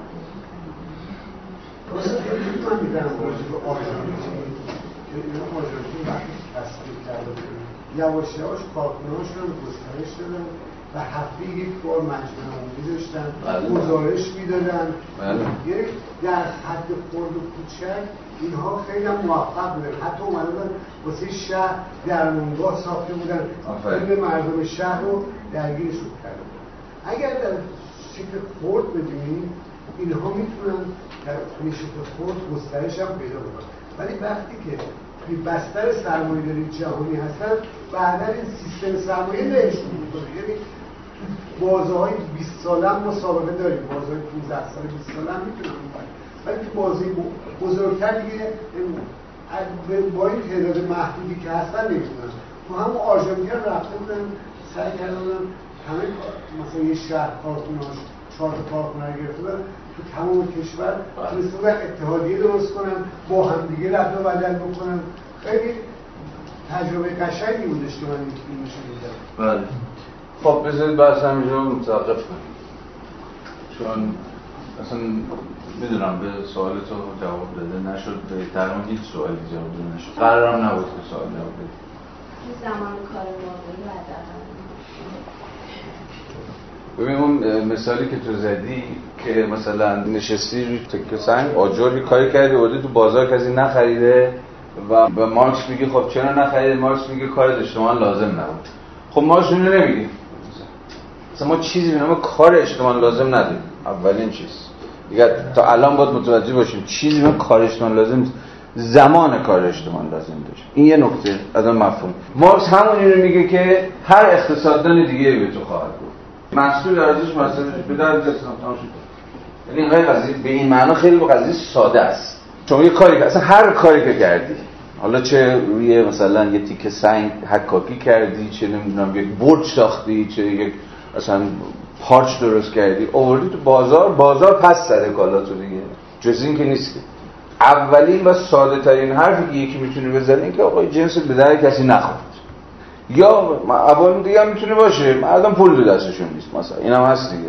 مردم نیاز دارن ولی نمی‌تونن بخرن. مثلا ماجرا تقاضای موثر. تقاضا وجود داره ولی چون جیب مردم خالیه زحمت تو کشیدی دور میشه میره حالا می‌تونی بپرسی از مارکس. که خب پس این ارزش مندرجه چی میشه؟ یعنی کاری که من کردم زحمتی که کشیدم اگر فروش نره دود میشه میره هوا؟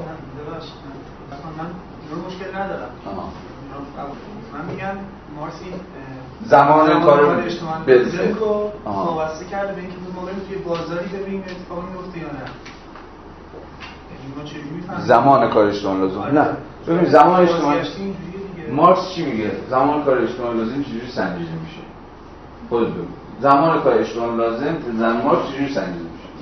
مارکس من نمی‌دونم. من چیزی که حالا می‌دونم اینجوری که از ارزش مبادله ایش برمیگردن در ارزشش و از ارزشش برمیگردن که کار در واقع کار انتظاری انجام بدن بله. اون نقطه ای که تعیین می‌کنه کار من کار انتظاری بوده کار اجتماعا لازم انجام دادن می‌دونم اینه که این کاری که ساختم ارزش مبادلی داره یا نه؟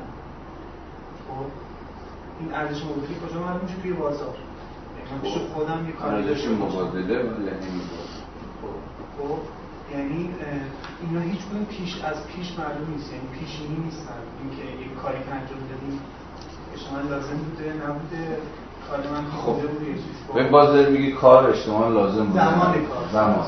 خب ببین یه نکته هست اینو بگم و دیگه تمامش کنیم. چون موضوع چون میشه همچنان ادامهش داد. ببین زمان اجتماع لازم خیلی مفهوم ساده ایه خیلی ساده است. رنگ کردن این ساختمون. چون میخوایی به یه رنگکار بیاری بگی آنجا رنگ. مارکس میگه که ببین موضوع تو سر کلا نه خیلی ساده شد یعنی چی؟ یعنی اینجا رو اینجا رو میشه مثلا توی دو ساعت بعد فرض پنج ساعت اجتماع لازمش.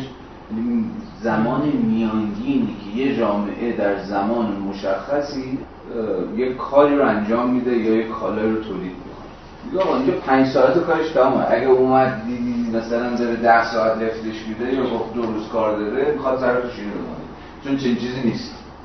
این سوشیالی نسسیلیش یعنی چی؟ چرا اجتماعا لازمه؟ یعنی جامعه لازم می‌کنه. این مقدار زمان رو. برای انجام کار X تولید کالای X یا هر چیزی شبیه حالا شما می‌تونی بگی آقا این زمان ثابته؟ نه معلومه که ثابت نیست. دوره به دوره می‌تونه فرق کنه. اصلا روز به روز می‌تونه فرق کنه. شما یه ابتکاری به خرج بدی اینجا رو به جای مثلا پنج ساعت نیم ساعته رنگ بزنی مثلا از این رولا بیاری به جای این کتف بیفته یه رول بگیری این رول قشنگ واقعا با اینجا میشه با یه رول دو ساعته رنگ. یعنی تکنولوژی ها بهره ها فلان ابتکارات خلاقی اینا خود این بابا میگه دیگه. خود این مارکس هم داره میگه شما می‌تونید و اساس کار سرمایه داره اینه که این زمان هی بیاره پایین هی بیاره پایین هی بیاره پایین. یعنی کاملا در زمان کمتر بتونید انجام بدید همون مقدار کار یا از اون بهتر مقدار کار بیشتری باز در زمان کمتری بتونید انجام بدید این کل بحثی که ماجرا کار اجتماعی لازم نیست یک. دو ببین چیزی به کار انتزاعی وجود نداره که. که بگه آه این کار انتزاعی بگیرش. باید حواستون باشه. چیزی که در عالم واقع تنها چیزی که وجود داره کارهای انظامیه خود مارکس رو سراحت به عنوان صاحب میگی کار انظامی یعنی چی؟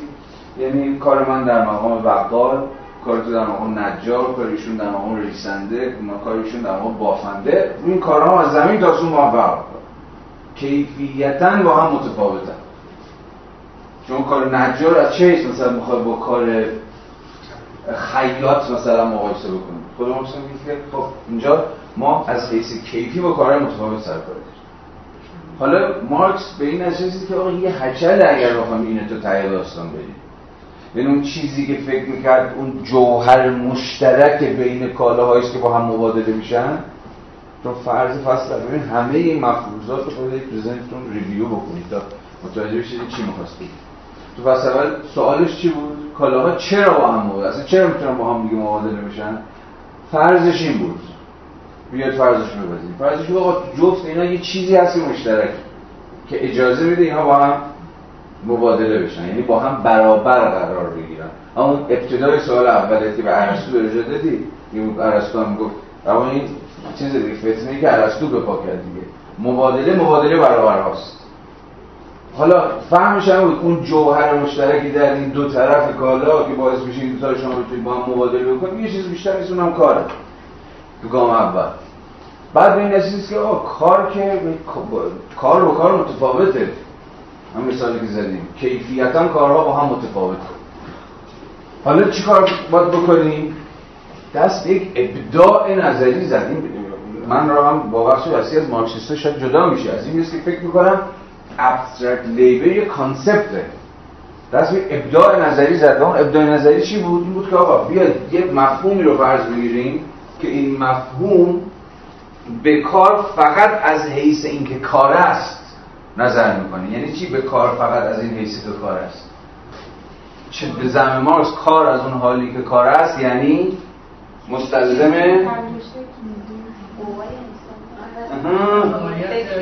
یعنی مستلزم صرف قوای مشخص ذهنی و جسمی و فلان شده.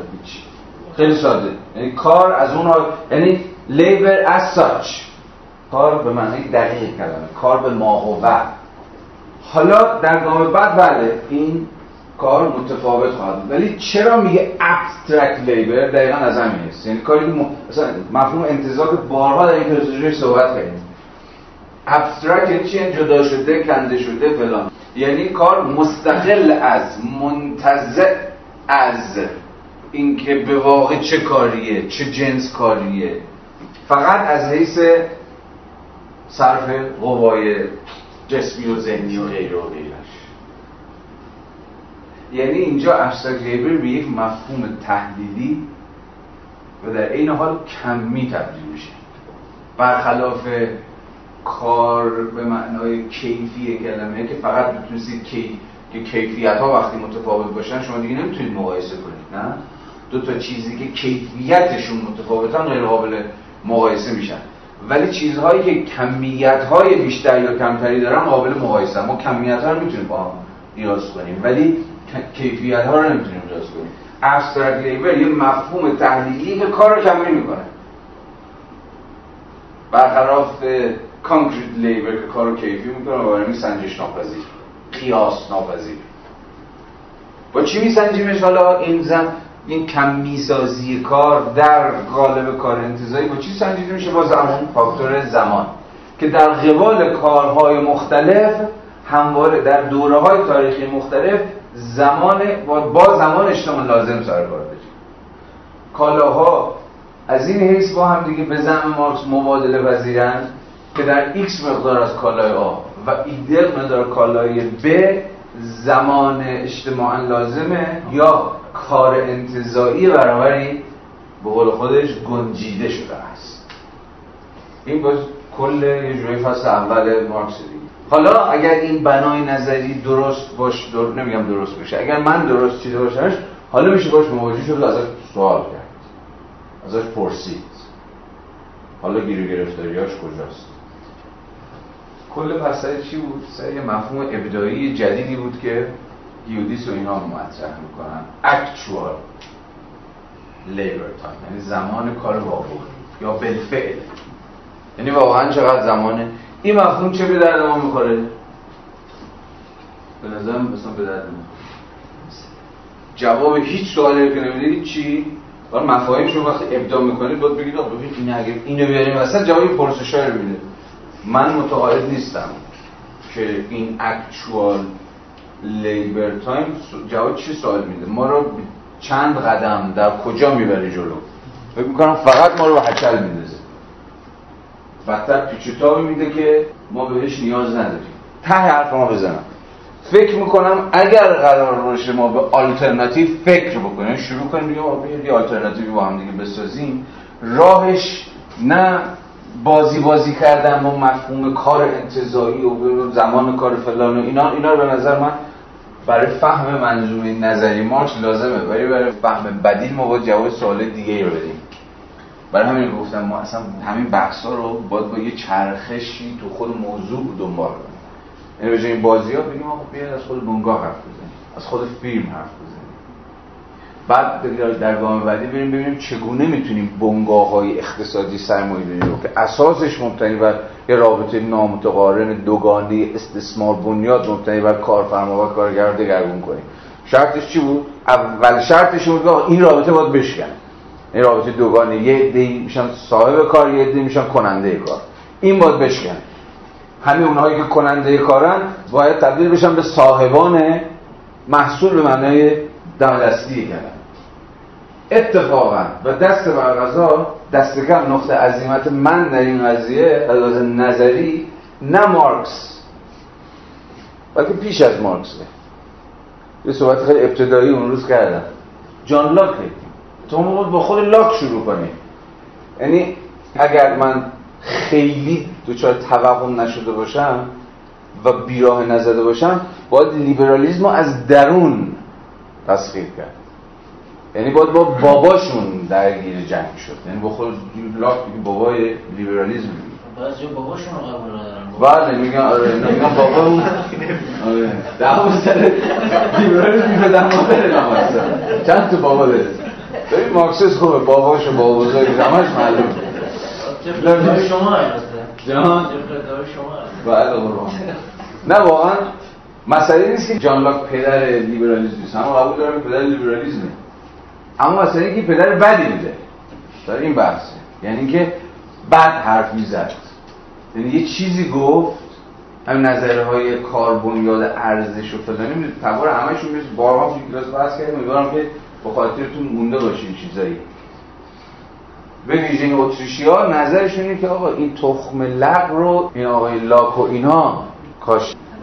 و حالا اینجا بسیار بحث بنیادینی داریم یعنی به نظر من چپ اتفاقا اگر بخواد نقطه آغاز بحثش رو درست انتخاب بکنه باید با خود لاک با سنت لاکی درگیر گفتگو بشه. چون در نهایت مسئله برای لاک چی بود؟ مسئله چی بود؟ که مالکیت توضیح بده دیگه. توجیه جاستیفای کنه مالکیت. چون با بحران مالکیت مواجه بود. بورژوازی نوظهور انگلستان در نیمه دوم قرن 17 1600 فلان خب این چجوری توجیه کرد آقا دوستمون آقا جان لاک مالکیت آقا چرا من می‌تونم ادعا کنم که مالکی اینم؟ یعنی چی؟ یعنی اون چیزی که حق ایجاد می‌کنه حق تملک. چیه؟ کار. یعنی چون من کاری انجام دادم و از مجرای کارم چیزی آفریدم یا چیزی رو از وضع طبیعیش خارج کردم همون سیب بالا درخت رو از وضع طبیعیش در آوردم گذاشتم چه چیز حق تملک ایجاد می‌کنه؟ کار. کاری که من بر روی اون شی انجام دادم. حالا همین اگر ادامه بدیم به نظر من به پرسشی بسیار جدی و خرکی می‌رسه. و اون این که چرا نیروهای تولید یعنی خود کارگران در البته سلسله مراتب باشون خب کارگر فقط بازم حواستون باشه از کسی بیل می‌زنه حرف نمی‌زنه.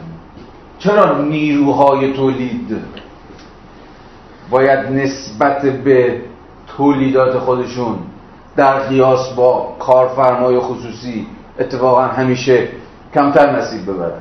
یعنی چرا فقط باید مزد بگیر باشن؟ چرا نباید از ثروتی که دارن تولید می‌کنن ثروتی که خب قراره که به سرمایه تبدیل بشه به دیالکتیک ثروت و سرمایه هم همیشه حواستون باشه. برای اینجا باید به نظرم وایساد. یعنی همه حق به نیروهای کار. مثلا شعار که من بودم می‌تونستم این شعار بسازم گفتم که آقا همه حق به نیروهای کار. تازه اینجا ابتدای باز دوباره تازه ابتدای بحث. چه نوع ارگانیزیشن در اون چه نوع مناسبات سازمانی به واقع می‌توان روابطی برابرانه ساخت؟ نه روابط سلسله مراتبی مبتنی بر استثمار سلطه و ستم مسئله عمده ما وسیتر از استثمار یعنی ما به نظر چپ جدید فقط نباید ذهنش متمرکز کنه رو استثمار بنیاد مشکل ما با روابط سلسله مراتبی با, با همین هایرارکی با سلسله مراتب. می‌تونه شکل استثمار پیدا کنه. مثلا کارگر کارفرما تو شکل سلطه پیدا بکنه. سلطه یه چون پدر بر فرزند. مرد بر زن شاه بر رعیت مثلا و یا ستم پیدا محروم سازی از فرصت ها و حق ها برای مسئله رو باید توی اشل درستش به نظر من. چید سرتون درد اومد اب نداره زندگی همینه. پر از پرسش های بی پاسخه برای هول نشید غمگین نشید. واقعا شادمانه. با روی گشاده به این پرسش های کمرشکن خوش آمد بگید. مرسی. صاحب جان دمت گرم.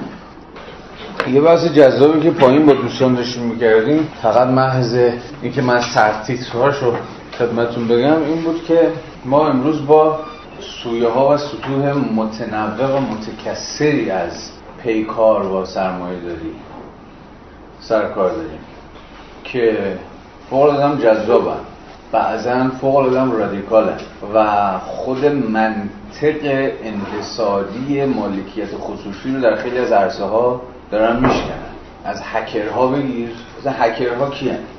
اینا آنارشیست های جدید آنارشیست های قرن 21 هن این کسایی که مثلا با شکوندن نمی‌دونم رمز فلان اپلیکیشن فلان برنامه و فلان توضیح می‌کنن به شکل رایگان خیلی از کالاهایی رو که برفرد اصلا تولید شده بودن برای اینکه تبدیل بشن به کالاهای انحصاری. یا این داستان هایی که این اوپن سورس ها توی برنامه نویسی که عموما هم در نقد اون انحصار مثلا امثال مایکروسافت و اینها شکل گرفتن. که چگونه بتونیم برنامه هایی بنویسیم که کدهاش برای همگان قابل دستیابی بشه و هر کس بتونه متناسب با نیازهای خودش از اون استفاده بکنه. یا در عرصه علم Sci-Hub و Libgen و فلاینا که هممون کمتر بیشتر مشتریشونیم که خیلی هم شعبه بیشتر چیزن دیگه آنارشیست های روس هم بیشتر. خود اینها مسئله شون اینه که آقا علم رو یا به تعبیر امروزی ها کالاهای علمی رو باید از انحصار خارج کرد. دلیل نداره. شما برای خوندن یک مقاله مثلا فلان ناگزیر باشید که یک هزینه نسبتا توپلی بکنید یا فلان کتاب رو بخرید. اینها همه میباید به گونه رایگان در اختیار هر کسی قرار بگیره که بهش نیاز داره. یعنی می‌خوام بگم که الگوی مبارزه علیه اون روابط سلسله مراتبی که خدمتون عرض کردم به نظر میاد که برخلاف فهم کلاسیک مارکسیستی فقط دیگه به کارخونه ها محدود نمیشه. همه حوزه های زندگی قلم روی یه جور کشمکش و ستیزه برای آزادسازی. این چیزی که باید آزاد کرد کل زندگیه.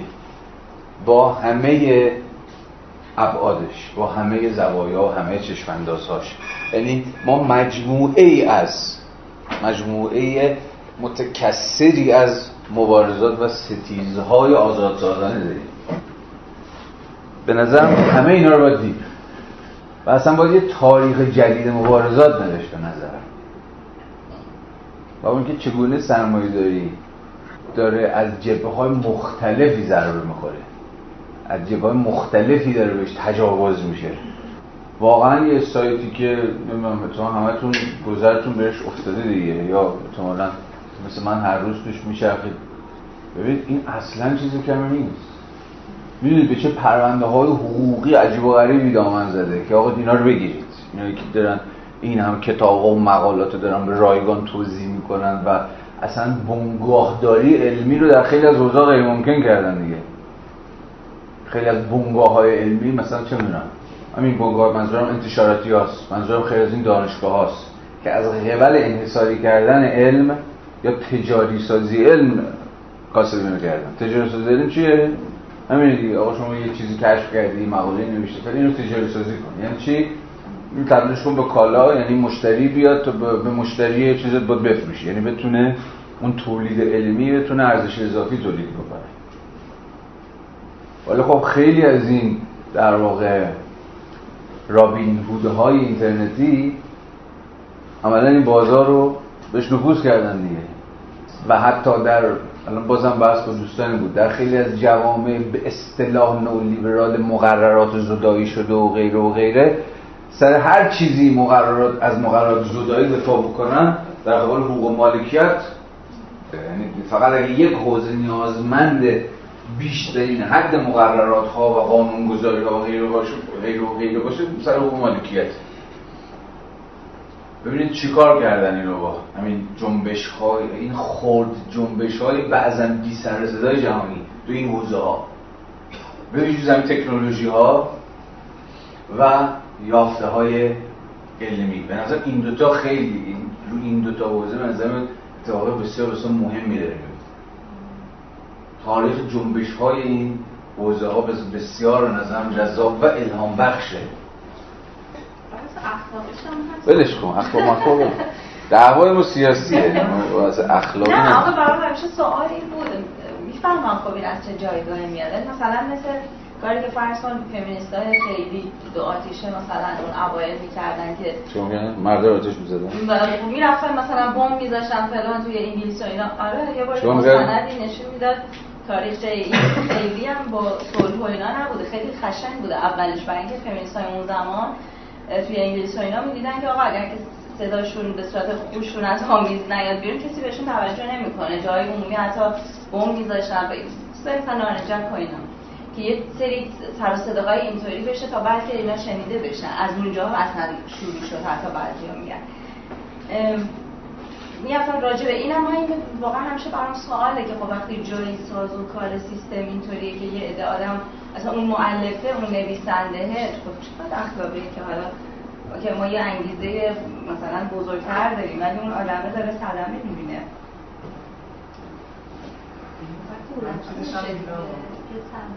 آدمایی دیدم که تینیج و اینا وقتی کتاب میدوزن در لازم ندارن. هم نگاه. مثلا یه طرف انتشار چشمی تا نگاه برمی‌داره میزه زیر کاپشنش میره فیلم رو میزه این. کتاب دوزی من الان مشهور.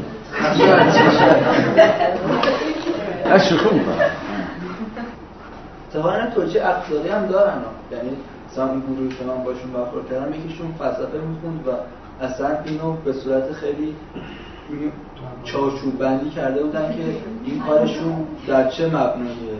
با چه مبنایی دارن این کار انجام میدن؟ خیلی هم من نمیفهمیدمشون ولی کارشون یعنی توجیه عقلانی داشت. بله خیلیشون این حوصلتون اگه کشید امشب محض تنوع که شده مانیفست این سایت لیگن رو ببینید. کسی دیده مانیفستشون خونده؟ هر روی این کتاب دانلود می‌کنه یه زحمتی هم بکشید اونجا مانیفسته. حالا دقیقا هم چون یه لینک کوچیکی زیر کلمه لیگن خیلی هم کوتاهه. دقیقا توضیح داده منطق خودش رو. حالا اینا رو یک کاسه هم نباید کرد. بین حالا تینیجرهایی که میرن چشم کتاب میدوزدن به مثلا آنارشیستای روسی که سورسای علمی جهان رو باز کردن. خب یه تفاوت های چیزی هم هست. تعیین کننده هم به حال وجود داره. اینا هم می‌دونیم. ولی باید به این تفاوت به نظر من واقع حکم کلی هم نباید داد. اینو منم حواسم هست. ولی فکر می‌کنم که جایی که رسما با جنبش هایی سرکار دیدیم با هدف مشخص دارن شروع می‌کنن. و یه حرف مشخصی هم دارن می‌زنن میشه اونها رو جدی گرفت. ولی خب اینم حرفیه دیگه. من که خیلی خوب. OK شما اگه این اگه بنگاه های علمی رو تعطیل کنید مثلا Sage به این نتیجه Sage که می‌دونید بنگاه بزرگ چاپ انتشار کتاب به ویژه زمینه علوم انسانیه. اگه Sage شما تعطیلش کنید اینقدر منابعش رو باز کنید که دیگه اصلا Sage میگه آقا ما رفتیم. خب یکی میگه خب ببین اگه Sage بره تعطیل بشه خب اون مؤلفی که مثلا از قبل قرارداد با فلان ناشر داشت 15 درصد فلان می‌گیره خب اون چه اتفاقی براش یا خیلی از این مقالاتی که شما میرید از خود سایت ها دانلود می‌کنید و پولی می‌پردازید خود نویسنده از قبل هر پولی که x y برای خوندن اون مقاله پرداخت می‌کنه که درصدی می‌گیره. می‌دونستید دیگه من مقاله به تو ایران که نه چاپ بکنم در نشریاتی که ذیل license سیج دارن کار می‌کنن با هر کلیک شما یه پولی هم تو جیب من مؤلف خب اگه این بنگاه های بله سرمایه دارانه در حوزه علم تعطیل بشن خب این نظام پرداخت هم خودش هم نظام انگیزشیه دیگه. این بحث چون شما خوش بشه بعد این هم تعطیل میشه. اون خود دوباره برمیگردیم سر نقطه اول. چرا یکی باید زندگی خودش رو وقت خودش رو صرف تولید علم بکنه؟ و اینکه نگران بشریته و اینکه علم به ما و علم مثلا فلان عنایت داره یا نه علم هم مثل هر میدان دیگه ای مثل هر میدان دیگه ای انگیزش یه جور سودجویی شخصیه. حالا اگر نه لزوما و تماما به معنای پولی کلمه که دست کم معنی نمادینه کلمه. یا مثلا بحرانی که بعد از انتشار جلد دوم کاپیتال تو فضای اینترنتی ایران ایجاد شده یادتونه؟ یادتونه دیگه. فکر می‌کنم اولش 4 5 روز پیش بود. یهو جلد دوم که تازه منتشر شده بود همین نشر لاگیتا که من می‌شناسم. نشر کوچیکی هم از بدبخت. یه ناشر و مترجم دید که آقا کتاب خیلی طرح تمیز پی دی افش اسکن شده توی نته او یه بحث های عظیمی بین رفقا دامان زد که آقا اگه تو راست میگی مثلا مرتضوی و اگه واقعا چپی مثلا چرا نگرانی که کتابت مثلا اسکن شده اومده توی این. خب بذار همه استفاده کنن دیگه. چرا خودت منطق سرمایه‌دارانه و انحصاری داری به قضیه؟ می‌خوام بگم که بحث خیلی بحثایی در این حال که خیلی مبنای نظری هم براش چی؟ یهو تو سطح خرد که می‌رسه شما باش مواجه میشی ممکنه که نتونی از اون 12 درصد 15 درصد 20 درصد مثلا حق ترجمه که ناشر بهت میدن بگذری یا جمعش کنید بساط. حالا مثلا آقای x یا مثلا خانم ایگرگ هم باشی که همه به چپ روی رادیکال هم مثلا می‌شناسن. چون به همه داریم توی منطق زندگی می‌کنیم دیگه. یه سوسیال دموکراتی پیشنهاد داده بود که مثلا کشورهای در حال توسعه چیز آزاد داشته یافته آره. این هم یکی از چیزاش همینه دیگه. که آقا همین با که بسیار بحث اینو بحث اصلا چیزی نیست. بحث شوخی نیست بحث جدیه خوب شد گفتیم آقا یه نظام چیزی اینه. همچنان در منطقه سرمایه داری ولی خب مثلا با یه گرایش مثلا سوسیال دموکرات. آره. پول کالاها رو از پولدارا بگیریم. برای مثلا فقرا یا کم درآمدها حالا اگر نه رایگان مثلا کم هزینهش بکنه این میشه چی؟ تبعیض قیمتی دیگه نه؟ تبعیض قیمتی خیلی بحث جدیه درست است؟ توی بحث. به نوعی میشه به نوعی بازدوزی هم میشه. به نوعی هم بازدوزی هم هست. بله. یعنی کالاها رو برای حالا با یه سری تمهیداتی دیگه با یه سری ساز و کارهایی برای طبقات متمول گرون کنیم. پول از اونا بگیریم خیالمون راحت بشه که آقا پولشو گرفتیم خرجمون رو در بردیم سودمون هم کردیم. خب حالا برای شما مثلا ارزون تر مثلا هواپیما. مثلا از business class پول چیزو بگیریم ما بلیتا رو به business class که میفروشیم مثلا اون ببینید بعضا دو سه یا بعضا خیلی گرو خیلی چه قیمت عجیب تری شرکت هواپیمایی یعنی پول اصلی رو از business class بگیرم مثلا برای economy قیمتا بیاد پایینتر. یا مثلا برای اونایی که اون لحظه آخر می‌خرن باز باز قیمت پایینتر. یا تو تولید کالاهای علمی مثلا همین. اگر شما دانشجویی باشه. این این مقاله رو من میدم بخونی. اگه دانشجو باشی مثلا یه دلار ازت می‌گیرم کارتی شماره کارت و فلان. ولی مثلا استاد دانشگاهی مثلا این این مقدار برای شما خرج برمیداره از کدوم کشوری؟ okay مثلا از ایرانی از مثلا فلان کشور okay شما مثلا رایگان یا شما باز با قیمت پایینتر.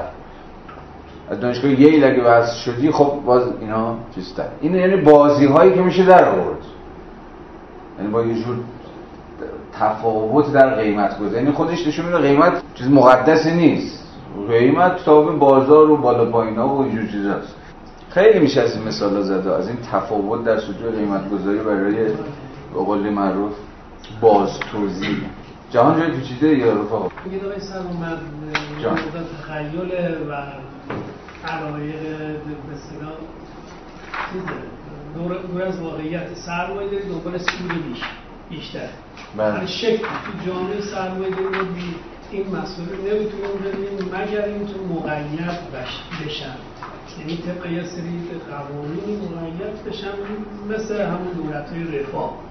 های رفاهی که بودن طبق قوانین مثلا مالیات از کسایی که بیشتر درآمد دارن بیشتر گرفته می‌شد و به چیز به یک نوعی یارانه یا سوبسید به فقرا داده میشه اینم طبق قرارداد. بود اگر یه شکل مثلا یا این چیزی هم تا هیچ سرمایه‌داری این کاری نمی‌کنه. هیچ سرمایه نهایتش اینه که مثلا فرض کنید که چهار تا دیگ می‌ذاره یه پلو نظری میده در سال. بیشتر از این نیست. و در طول سال دنبال سود بیشتره. چون درست من مخالفتی به قضیه ندارم. ولی خود این ماجرا تفاوت قیمت گذاری ها یا تبعیض قیمت قیمتی اتفاقا کاملا با منطق خود سرمایه جوره. چرا؟ چون طرف از مجرای فرض بفرمایید. این امتیازهای قیمتی بازار بزرگتری رو به دست میاره. یعنی بازار که اگر مثلا به من تخفیف نده به من نگه که مثلا از ایران اومدی باشه جهنم. تو مثلا ده دلار بده یه دلار. خب؟ بنده از دست میده. بنده در مقام یک مصرف کننده از دست میده. یعنی اتفاقا خیلی از این حالا شما بگو تخفیف ها این چی میگن؟ آفر ها میگن تو این بچه های بازاریابی اینا خوب بلدن. این آفر مافر هایی که میدن برای نیست که از من من شما رو دوست دارن یا نگران فقرا هستن یا دغدغه های اخلاقی دارن. حرف شما بسیار درسته. تا جایی که میگه آقا گول اینا رو نخور. باش نمی‌خورید اتفاقا با منطق اقتصادی باید بفهمیم. یعنی گسترش بازارها اتفاقا به سمت فقرا. آقا اینا هم بتونن یعنی بازار رو بزرگتر بکنیم ولی با یه قیمت یعنی حاشیه سود هم کمتر می‌کنم ولی جنس هم میفروشن. بنده شما هم تولید بکنیم همین راهو میریم. این چیز دیگه یه مثال دیگه الان یادم اومد. خیلی شاید قابل قیاس نباشه ولی جالبه. توریست خارجی که میاد اگه بخواد بره کاخ گلستان مثلا باید چه می‌دونم 50000 تومان پول بده بره تو. چرا؟ چون با پول قوی مثلا دلار داره میاد یا یورو داره میاد تو ایران. چیزی براش 5000 تومان نمی‌دونم چه براش میشه. مثلا در 4 یورو داره پول میده. یعنی در حد یه بستنی هم مثلا براش نیست. ولی بنده که بخوام برم 2500 تومان. بنده که مثلا ایرانی خب ببین اینها همه نوعی از نظام قیمت گذاریه که خیلی خیلی خیلی توجیه منطقی به من منطق اقتصادی داره. چیز پیچیده هم به نظرم نیستش ولی بله اگر شما بخواید حرف شما این باشه که آقا با این هم چیزی تغییر نمی‌کنه یا منطق سرمایه داری سر جاش باقی مونه من با اینا مشکلی ندارم. ولی داستان می‌دونید چیه؟ که سرمایه داری اتفاقا از مجرای همین تمهیدات خردشه که بعضا تولید یک رضایت نسبی یا تولید یک نارضایتی کمتر یا چیزهای شبیه این می‌کنه. یعنی طرف عشق می‌کنه که مثلا آقا تونستم مثلا فلان کالا رو با یک تخفیف مثلا 70 درصدی بخرم. شما اگه در چنین تجربه داشته باشید خودتون برنده فرض می‌کنید. من که خودم برنده فرض می‌کنم. یا آقا مثلا به که اگه برندم خریده باشم. این چیه؟ من اسمش می‌ذارم خورد سیاست های تشویقیه. یعنی از منطق تولید رضایت اصلا ما ببینیم باید خیلی کار بکنیم. سرمایه داری چجوری تولید رضایت می‌کنه؟ رضایت هم معنی چیزی نیست. حس سعادت او چیزی نیست. رضایت کوچیک. رضایتی که تو دل زندگی روزمرهمون معنا پیدا می‌کنه. اینجاست که ما گیریم. نمی‌دونم روشن دارم میگم یا نه. اینجاست که یعنی اون هژمونی که یه زمانی گرامیشی می‌گفت که سرمایه‌داری فقط مگه با داست و چکش مگه با تیر و تفنگ مگه داره خودشو باز تولید می‌کنه. نه. منظور گرامیشی از هژمونی هم رضایت بود دیگه. یه رضایت زمینی داره ایجاد می‌کنه از خودش. یعنی مشروعیت داره میبخشه به خودش. از مجرای چی؟ حالا اون فقط فکر می‌کرد که این تولید رضایت از مجرای دمدستگاه فرهنگی. ما امروز باید زیرکتر باشیم. باید بتونیم نشون بدیم که این تولید رضایت خیلی وقتا از مجرای همین سیاست های روزمره تبعیض قیمتیه. آفرین. حالا اون تو زمینه دستمزدها گفته بود. دستمزدها رو می‌بره بالا. خب یادتونه دیگه هفته پیش خوندیم. صفحه 600 چند کاپیتال رو. خیلی به این زنجیر طلایی راضی که آقا زنجیرمون طلایی باشه. ما که قرار نیست از این زنجیر خلاص شیم. آقا زنجیرمون طلایی باشه. خوشگل باشه. برق بزنه. به همین سادگی ولی در این حال به همین پیچیدگی. مثلا از اینا بپریم یا رو نبینیم خودمون فریب بدیم. یعنی اصل حرفی که میفرمایید بسیار درسته ولی به نظر میاد که سرمایه از ماجرا همینا داره کار می‌کنه. حالا برگردیم. در این فرصت اندک من فقط توضیح میدم دیگه نمی‌خونم. این فراز باقی مونده از فصل هفتم. یادتون هست که فصل هفتم راجع به چی بود دیگه نه؟ در این فصل با یکی از مهمترین مسائل مارکسیزم مواجهیم. ادعای اصلی مارکسیزم. یه چیزی هست به نام استثمار و این استثمار رو می‌توان اندازه گرفت. مهم اینه. می‌تونید اندازه بگیرید. می‌تونید بگید ما در این کارخونه اینقدر نرخ استثماره در این کارخونه اینقدر نرخ استثماره. نرخ استثمار چجوری حساب می‌کنید نرخ استثمار همون ارزش اضافی نسبیه. وقتی میگیم ارزش اضافی نسبی اسمش هم روشه دیگه. داریم نسبت یه چیزی رو یه چیزی میسنجیم. نسبت چی رو با چی داریم میسنجیم؟ نسبت ارزش اضافی با سرمایه متغیر یا به تعبیر ساده تر جان. کار پرداخت نشده رو با کار پرداخت بله. یا به زبان دیگه نسبت کار اضافی رو به کار لازم داریم میسنجیم. برای همین چی رو باید داشته باشیم؟ کل کار روزانه. چیزی که اسمشو مارکس می‌ذاره working day کار روزانه چیه؟ مجموع کار لازم و کار اضافه است. کار لازم چیه؟ اون مقدار کاری که اون مقدار کاری که برای باز تولید قوای زیستیتون لازمه. یعنی با کار بکنید تا بتونید مثلا مایحتاج روزمرهتون رو که به شکل پولی دریافت می‌کنید رو یا مثلا به شکل سبد کالو دریافت می‌کنید رو به دست بیارید. شما فقط به زمان شما فقط بابت کار لازم دستمزد می‌گیرید. اون کار پرداخت شده. مثلا اگر ده ساعت کار می‌کنید به 5 ساعتش دارید دستمزد می‌گیرید میگه آقا هزار تومان خدمت شما. این هزار تومان چیه؟ نه چیزی بیشتر از اون مقدار کالاهایی که من برای تجدید قوای خودم نیاز دارم. خب ولی من 5 ساعت دیگه هم کار می‌کنم. برای اون 5 ساعت بنده چیزی دریافت نمی‌کنم. این اسمش کار پرداخت نشده است. این همون چیه؟ همون بیگاریه به تعبیری بیگاری اینه دیگه. کار می‌کنم ولی عایدی از قبل این کارم ندارم. همه عایدی من یه بابای دیگه ای می‌بره. مارکس فکر می‌کرد اینو می‌توان این working day رو می‌توان به کار لازم به زمان کار لازم و زمان کار اضافی تقسیم کرد. از قبل تقسیم اولی به دوم یعنی s روی v کار اضافی. به کار لازم شما نرخ استثمار رو می‌تونید که در قالب یک بنگاه محاسبه بکنید یه اشاره زمینی هم کردیم و گذشتیم ولی بعدا دوباره بهش باز میگردیم که تفاوت بسیار مهم. به ویژه از حیث سیاسی بین نرخ سود و نرخ استثمار. یادتونه هفته پیشم گفتم الان باز تاکید می‌کنم. این دو تا رو نباید با هم خلط بکنیم. ولی توجیهی که میاره رو من قانع نمیشم باشه نمی‌فهمم. میگه که باید سرمایه ثابت رو توی این کسر در واقع بیاریم بیرون. آخه رو چه منطقی؟ چون اون سرمایه دار همونقدر که پول بالاخره این گذاشته برای همونقدر که یعنی منظورم میگه یه جورایی از یه جنس درسته که ثابت تعریف می‌کنه که متغیر به این دلیل ساده که دیگه هر دوش هم میاد تو قیمت محصول تو ارزش. به این دلیل ساده تا جایی که به توجیه مارکس مربوط میشه که اون آقا یا خانم سرمایه دار از این جیبش می‌گیره می‌ذاره تو این جیبش. چرا؟ اوکی شما مثلا 100 تومان خرج به قول مارکس سرمایه ثابتت کرد تکنولوژی و زمین و ساختمون و فلان و زمانی هر مارکس اینه.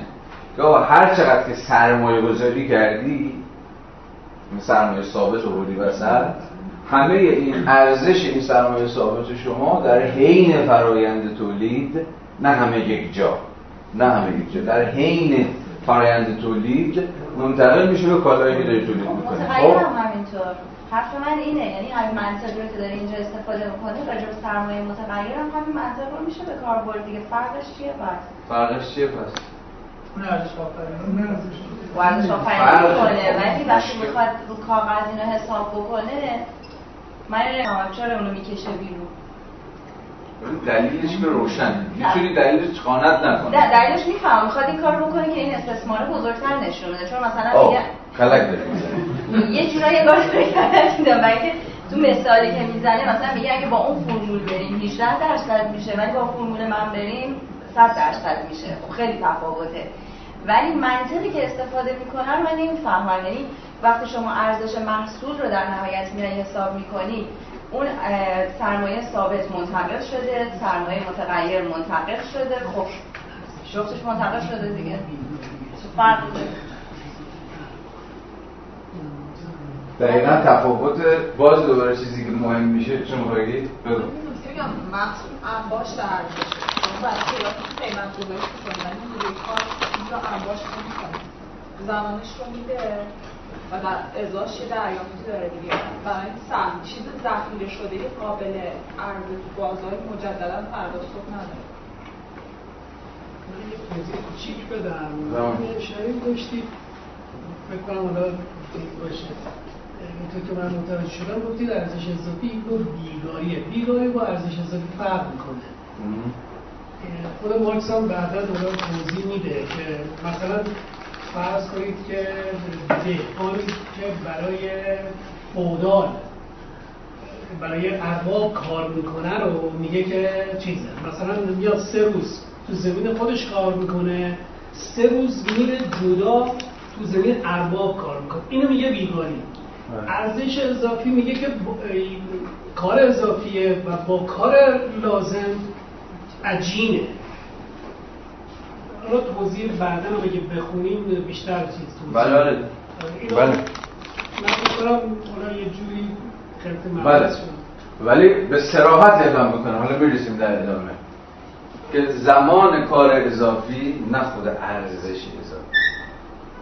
زمان کار اضافی عین بیواریه یعنی اون 6 ساعت دومی که شما دارید کار می‌کنید بر فرض یه ساعت یا متغیر دیگه زمان کار اضافی. به این دلیل ساده که گفتیم دیگه. کار شما پرداخت نشده است. یعنی بابت کاری که انجام می‌دید و میزان ارزشی که دارید تولید می‌کنید همچنان دستمزدی نمی‌گیرید خب این کل فصل بود تا اینجا. قبوله؟ کل فصل بود. حالا با همه ملاحظات و نکات و حرفها و حدیثش حالا در صفحه 243 که ادامه بحثه دوباره این مسئله رو با ذکر یک مثال سعی می‌کنه که توضیح بده این مثال چون که یه ذره گویه از بده این همین یه فراز رو فقط بخونیم. بازنمود ارزش محصول توسط اجزای متناسب متناظر محصول. این یعنی چی؟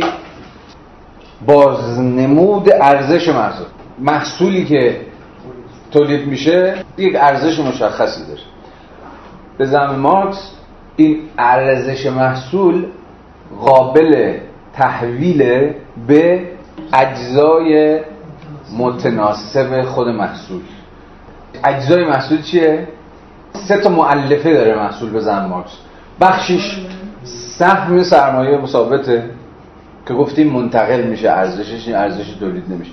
این پارت بخشش بخشی از ارزشش از چی اومده؟ از سرمایه ثابت اومده. مثلا دستگاهی که داره تولید می‌کنه. اون ساختمونی که یارو مثلا زحمت کشیده اجاره کرده یا غیر و هر چیزی که از جنس سرمایه ثابت. یه بخشش سهم نیروی کاره سرمایه ثابته. سرمایه ثابت ببخشید معذرت بخوام سرمایه متغیر نیروی کاری که داره زحمت می‌کشه اینو تولید می‌کنه و متناسب با زحمتی که می‌کشه و فلان. اینا یه چیزی هم می‌گیره اسمش هم می‌ذاره دستمزد. ولی مهمتر از هر چیز دیگه اون بخش سوم یا اون مؤلفه سوم هر محصولی که همون ارزش اضافیشه و سرمایه ثابت سرمایه متغیر و ارزش اضافی. اینا سه مؤلفه ارزش هر محصولی هم بزنه ایشون. و هر سه اینا اندازه‌اش مشخصه و قابل اندازه‌گیریه. میشه سهم سرمایه ثابت رو سهم سرمایه متغیر رو و سهم ارزش اضافی رو در یک کالای تمام شده محاسبه کرد. و چون این سه تا معلومه میشه بین اینها نسبت های روشنی هم برقرار کرد. هم نرخ سودش رو محاسبه کرد و هم نرخ استثمارش رو. اکنون به مثالی بازگردیم که با ما نشان می‌دهد چگونه سرمایه دار. پول را به سرمایه تبدیل می‌کنن کل کتاب سرمایه به یک نوعی توضیح همینه دیگه. چگونه پول به سرمایه تبدیل میشه. یا ثروت به سرمایه تبدیل میشه.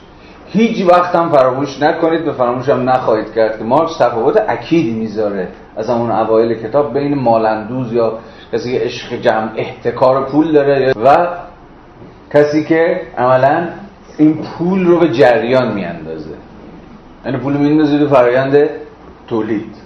پس به این معنا سرمایه همون پول در گردشه که از قبل گردشش اما در کتاب سرمایه در سازوکارهای تولید دیگه. چون امروز می‌دونیم پول میشه در قلمروهای بیرون از قلمروهای تولید هم به گردش انداخت. پول هم میشه باید سرمایه گذاری کرد.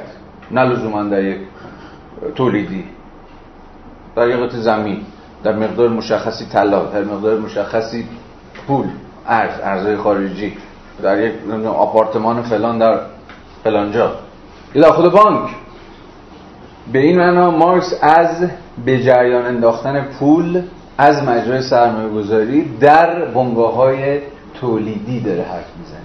از قبل این پول به چیزی بیش از خودش تبدیل میشه. نه؟ ام به امپریم تبدیل میشه. یادتونه دیگه؟ اون شکل ساده گردش. ام سی امپریمه همه داستان سر اون امپریم است. یا به زبان این فصل چجوری C به C prime تبدیل میشه؟ C به C prime تبدیل میشه. C C اسم. سرمایه اولیه که یا به عبارت بهتر ترکیب سرمایه اولیه که مجموعه سی کوچیک به علاوه وی بود سرمایه ثابت سرمایه متغیر به C prime تبدیل میشه. یعنی میشه سی کوچیک به علاوه وی باز به علاوه s کوچیک. کل داستان همین. خب پول را به سرمایه تبدیل می‌کنن. کار لازم کارگر ریسنده او و کار اضافیش هر دو شش ساعت بود. بنابراین درجه استثمار نیروی کار صد درصد می‌شد. با همون ماجرای اس روی وی اون بحثایی که هفته پیشم سرش صحبت کردیم. محصول کار روزانه دوازده ساعته. پس فرض اینه که ورکینگ دی دوازده ساعته. 20 پوند نخ است یعنی اون چیزی که نهایتا توی working day به عنوان محصول دست ما رو می‌گیره ارزشش 20 پونده. 20 پوند نخ است که ارزشی برابر با آها 30 شلینگ دارد. ارزش پولیش ارزش پولیش 30 شلینگه. 8 دهم. 80 درصدش این ارزش یعنی 24 شلینگ از ارزش وسایل تولید 20 پوند پنبه به علاوه به ارزش 20 شلینگ و بخش مستحلک شده دوک به ارزش 4 شلینگ. تشکیل شده که دوباره در آن ظاهر می شود. این همون سرمایه ثابتیه که گفتیم نتیجه انتقال ارزش نه تولید ارزش. به کلام دیگر این بخش از ارزش شامل سرمایه ثابت است. دو دهم باقی مانده ارزش محصول یا شش شلینگ ارزش جدیدی است که در فرند ریسندگی خلق شده. که کار اون سرمایه ثابت است کار نیروی کاره. نیمی از آن جایگزینه. حالا از این شش شلینگی که معادل پولی ارزش جدیدن تولید شده است. سه شلینگش چه؟ خرج چیز دستمزده یا به تعبیر مارکس جایگزین ارزش نیروی کار میشه. التفات دارید دیگه سه شلینگش جایگزین ارزش نیروی کار میشه. ارزشی که مصرفش کرده یادتونه دیگه. چون نیروی کار ارزش خود در واقع کارفرما ارزش مصرفی نیروی کار رو استخدام می‌کنه. یعنی چی ارزش مصرفی نیروی کار رو استخدام می‌کنه؟ یعنی توانایی این برای بچه ها برای کار کردن رو استخدام می‌کنه. پولش هم میشه سه شیلینگ و سه شیلینگ دیگه سه شیلینگی است که ارزش اضافی است که ظاهرا میره توی جیب سرمایه دار. ولی بعدا خواهید دید که لزوما تو جیبش نمیره چون ممکنه خرج چیز دیگه بشه. نیمی از آن جایگزین ارزش یک روز نیروی کار می شود که همان سرمایه متغیر است و نیمی دیگر ارزش اضافی برابر با سه شلینگ شامل می شود بدین سان کل ارزش 20 پوند نقد به شهر زیر تشکیل شده است. که می بینید دیگه. ارزش سی شلینگ نقد مساوی با فلان و فلان و فلان. این ترکیب بندی چیه؟ اجزای تشکیل دهنده ارزش محصول. صفحه 245 پاراگراف در صفحات قبل دیدیم که ارزش نخ با مجموع ارزش جدیدی برابر است که در فرایند تولید نخ ایجاد شده. به اضافه ارزشی که پیشتر در وسایل تولید وجود داشته است. اکنون نشان دادیم که چگونه این اجزای متفاوت ارزش محصول که بنا به کارکرد یا مفهومشان از هم متمایز شدهاند مطابق با بخش‌های متناسب خود محصول بازنموده می‌شود. به این طریق محصول یعنی حاصل فرآیند تولید به اجزای مختلفی تقسیم میشه. این باز تکرار هم حرفاست چیز جدیدی نمیگه. یک جز صرفا بازنمود کار گنجیده در وسایل تولید یا سرمایه ثابت است. جزء دیگر صرفا بازنمود کار لازم صرف شده در فرآیند تولید یا سرمایه متغیر است. آخرین جز صرفا بازنمود کار اضافی صرف شده در جریان این فرایند یا ارزش اضافی است. تجزیه محصول همانقدر که ساده است اهمیت نیز دارد. این را بعدا هنگام کاربست آن به مسائل پیچیده و تا به امروز لاینحل خواهیم دید. خب در صفحه بعد 246 فقط میگم و میگذرم دوباره یه روایت کنایی میاره از مسئله ارزش اضافی و در واقع روایت خود اقتصاد سیاسی کلاسیک رو به گونه انتقادی مطرح می‌کنه تا در نهایت نقدش بکنه. من دیگه نمی‌خونم این فراز رو. در بخش سوم فصل هفتم که آخرین ساعت سنیور باشه و یه بابایی ارجاع میده به نام همین سنیور که یک در واقع اقتصاددان انگلیسی نیمه اول قرن 19 همه و گزارشش رو از مسئله تولید ارزش اضافی میاره. خیلی خلاصه حرف سینیور این بود که آقا در یک روز کاری یازده و نیم ساعته خیلی خلاصه الان دیگه نمی‌خوام بخونیم تو جزئیات حرف سنیوری بود. در یک روز کاری که یازده نیم ساعت زمان می‌بره فقط اون یک ساعت آخر خرج تولید ارزش اضافی میشه. اون ده ساعت و نیم اول چیزی نیست جز باستولید سرمایه ثابت به علاوه دستمزد نیروی کار. یعنی سرمایه دار بدبخت در ده ساعت نیم اول فقط داره به زبان ساده خرج خودشو در میاره. یعنی یر و یر داره میشه. فقط اون یه ساعت آخره که داره یه چیزی بهش میماسه. حالا مارکس میگه که سنیور اینو با این شعبده بازی های خاص خودش داره نتیجه می‌گیره. برای همین هم می‌تونید متوجه بشید که این صورتبندی کسی مثل سنیور چرا مهمه و چرا مارکس بهش توجه می‌کنه. چرا داره این بحث مطرح می‌کنه؟ کسی مثل سنیور چون قائل به اینه که اگر زمان کار کمتر بشه چون اون موقع دعوا بر سر کاهش زمان کار بود دیگه کاهش working day بود. سخن بر سر این بود که بشه ده ساعت. اگر این زمان مثلا به ده ساعت تقلیل پیدا بکنه سرمایه‌دار نه تنها چیزی عایدش نخواهد شد این یعنی ارزش اضافی تو کاسش نخواهد موند بلکه تازه یه چیزی هم باید از جیب بپردازه. بنابراین این این صورت بندی کسی مثل سینیور از حیث زمان کار روزانه بسیار مهم بود. این صورت بندی رو کسی مثل سینیور به دست داده بود تا نه تنها در برابر کاهش کار روزانه مقاومت بکنه بلکه از ضرورت افزایش یک ساعته کار روزانه هم دفاع بکنه. چون ادعاش این بود که اگر یک ساعت فقط به کار روزانه کارگران اضافه بشه حاشیه سود سرمایه‌داران دو برابر خواهد شد. چون فقط اون یک ساعت آخر title چیزم روشنه دیگه. آخرین ساعت سنیور. به جای یک ساعت ارزش اضافی دو ساعت ارزش یعنی دو برابر خواهد شد. بنابراین در نهایت دعوا بر سر زمان کاره. زمان کار روزانه است working day ه و حالا مارکس نشون میده که چرا کسانی مثل سینیور اساسا دارن دست به تحلیل نادرستی می‌زنن؟ به ویژه از حیث فهم نادرستی که از خصلت ارزش آفرین سرمایه ثابت داره. که مارکس استکم ادعاش اینه که همین دعوا اصلا همینجاست که سرمایه ثابت رو باید صفر گرفت. چون ارزشش داره منتقل میشه. حالا این پیچ و تاب های این بحث بماند ولی کل این بحث رو باید در پرتو دو مسئله فهمید. یک خود فرمول نرخ استثمار که دیدیم فرمول مارکس چقدر متفاوته از فرمول اقتصاددانان زمان خودش. که کسی مثل او رو به گونه ریشه ای از تحلیل کسی مثل سینیور جدا می‌کنه. و دوم از حیث اهمیتی که خود موضوع زمان کار روزانه داره. فقط چون پاراگراف بامزهیه من یه کوتاه اینو می‌خونم. 250 پانویس. تو پانویس نگاه بکنید خیلی بحث جذابی اساس تاریخی. اگر از یک سو سنیور اثبات می کند که سود خالص کارخانه یعنی حیات صنعت پنبه انگلستان چون سنیور گفت که صنعت پنبه انگلستان در خطره اصلا. اگر زمان کار روزانه رو کم کنیم یه ساعت هم کمش بکنیم کل آشی سود دست میره و فلان و بهمان به حال حرف مارکس اینگونه پیش میره.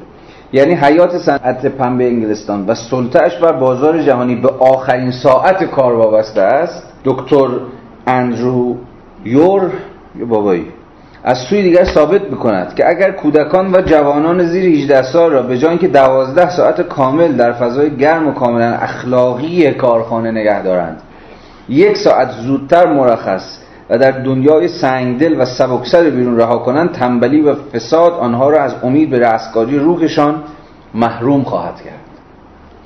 این بحث دوم مارکسه این خیلی جذب است در ببین اقتصاد دانان کلاسیک کلاسیک به معنای یعنی هم اصر مارکس.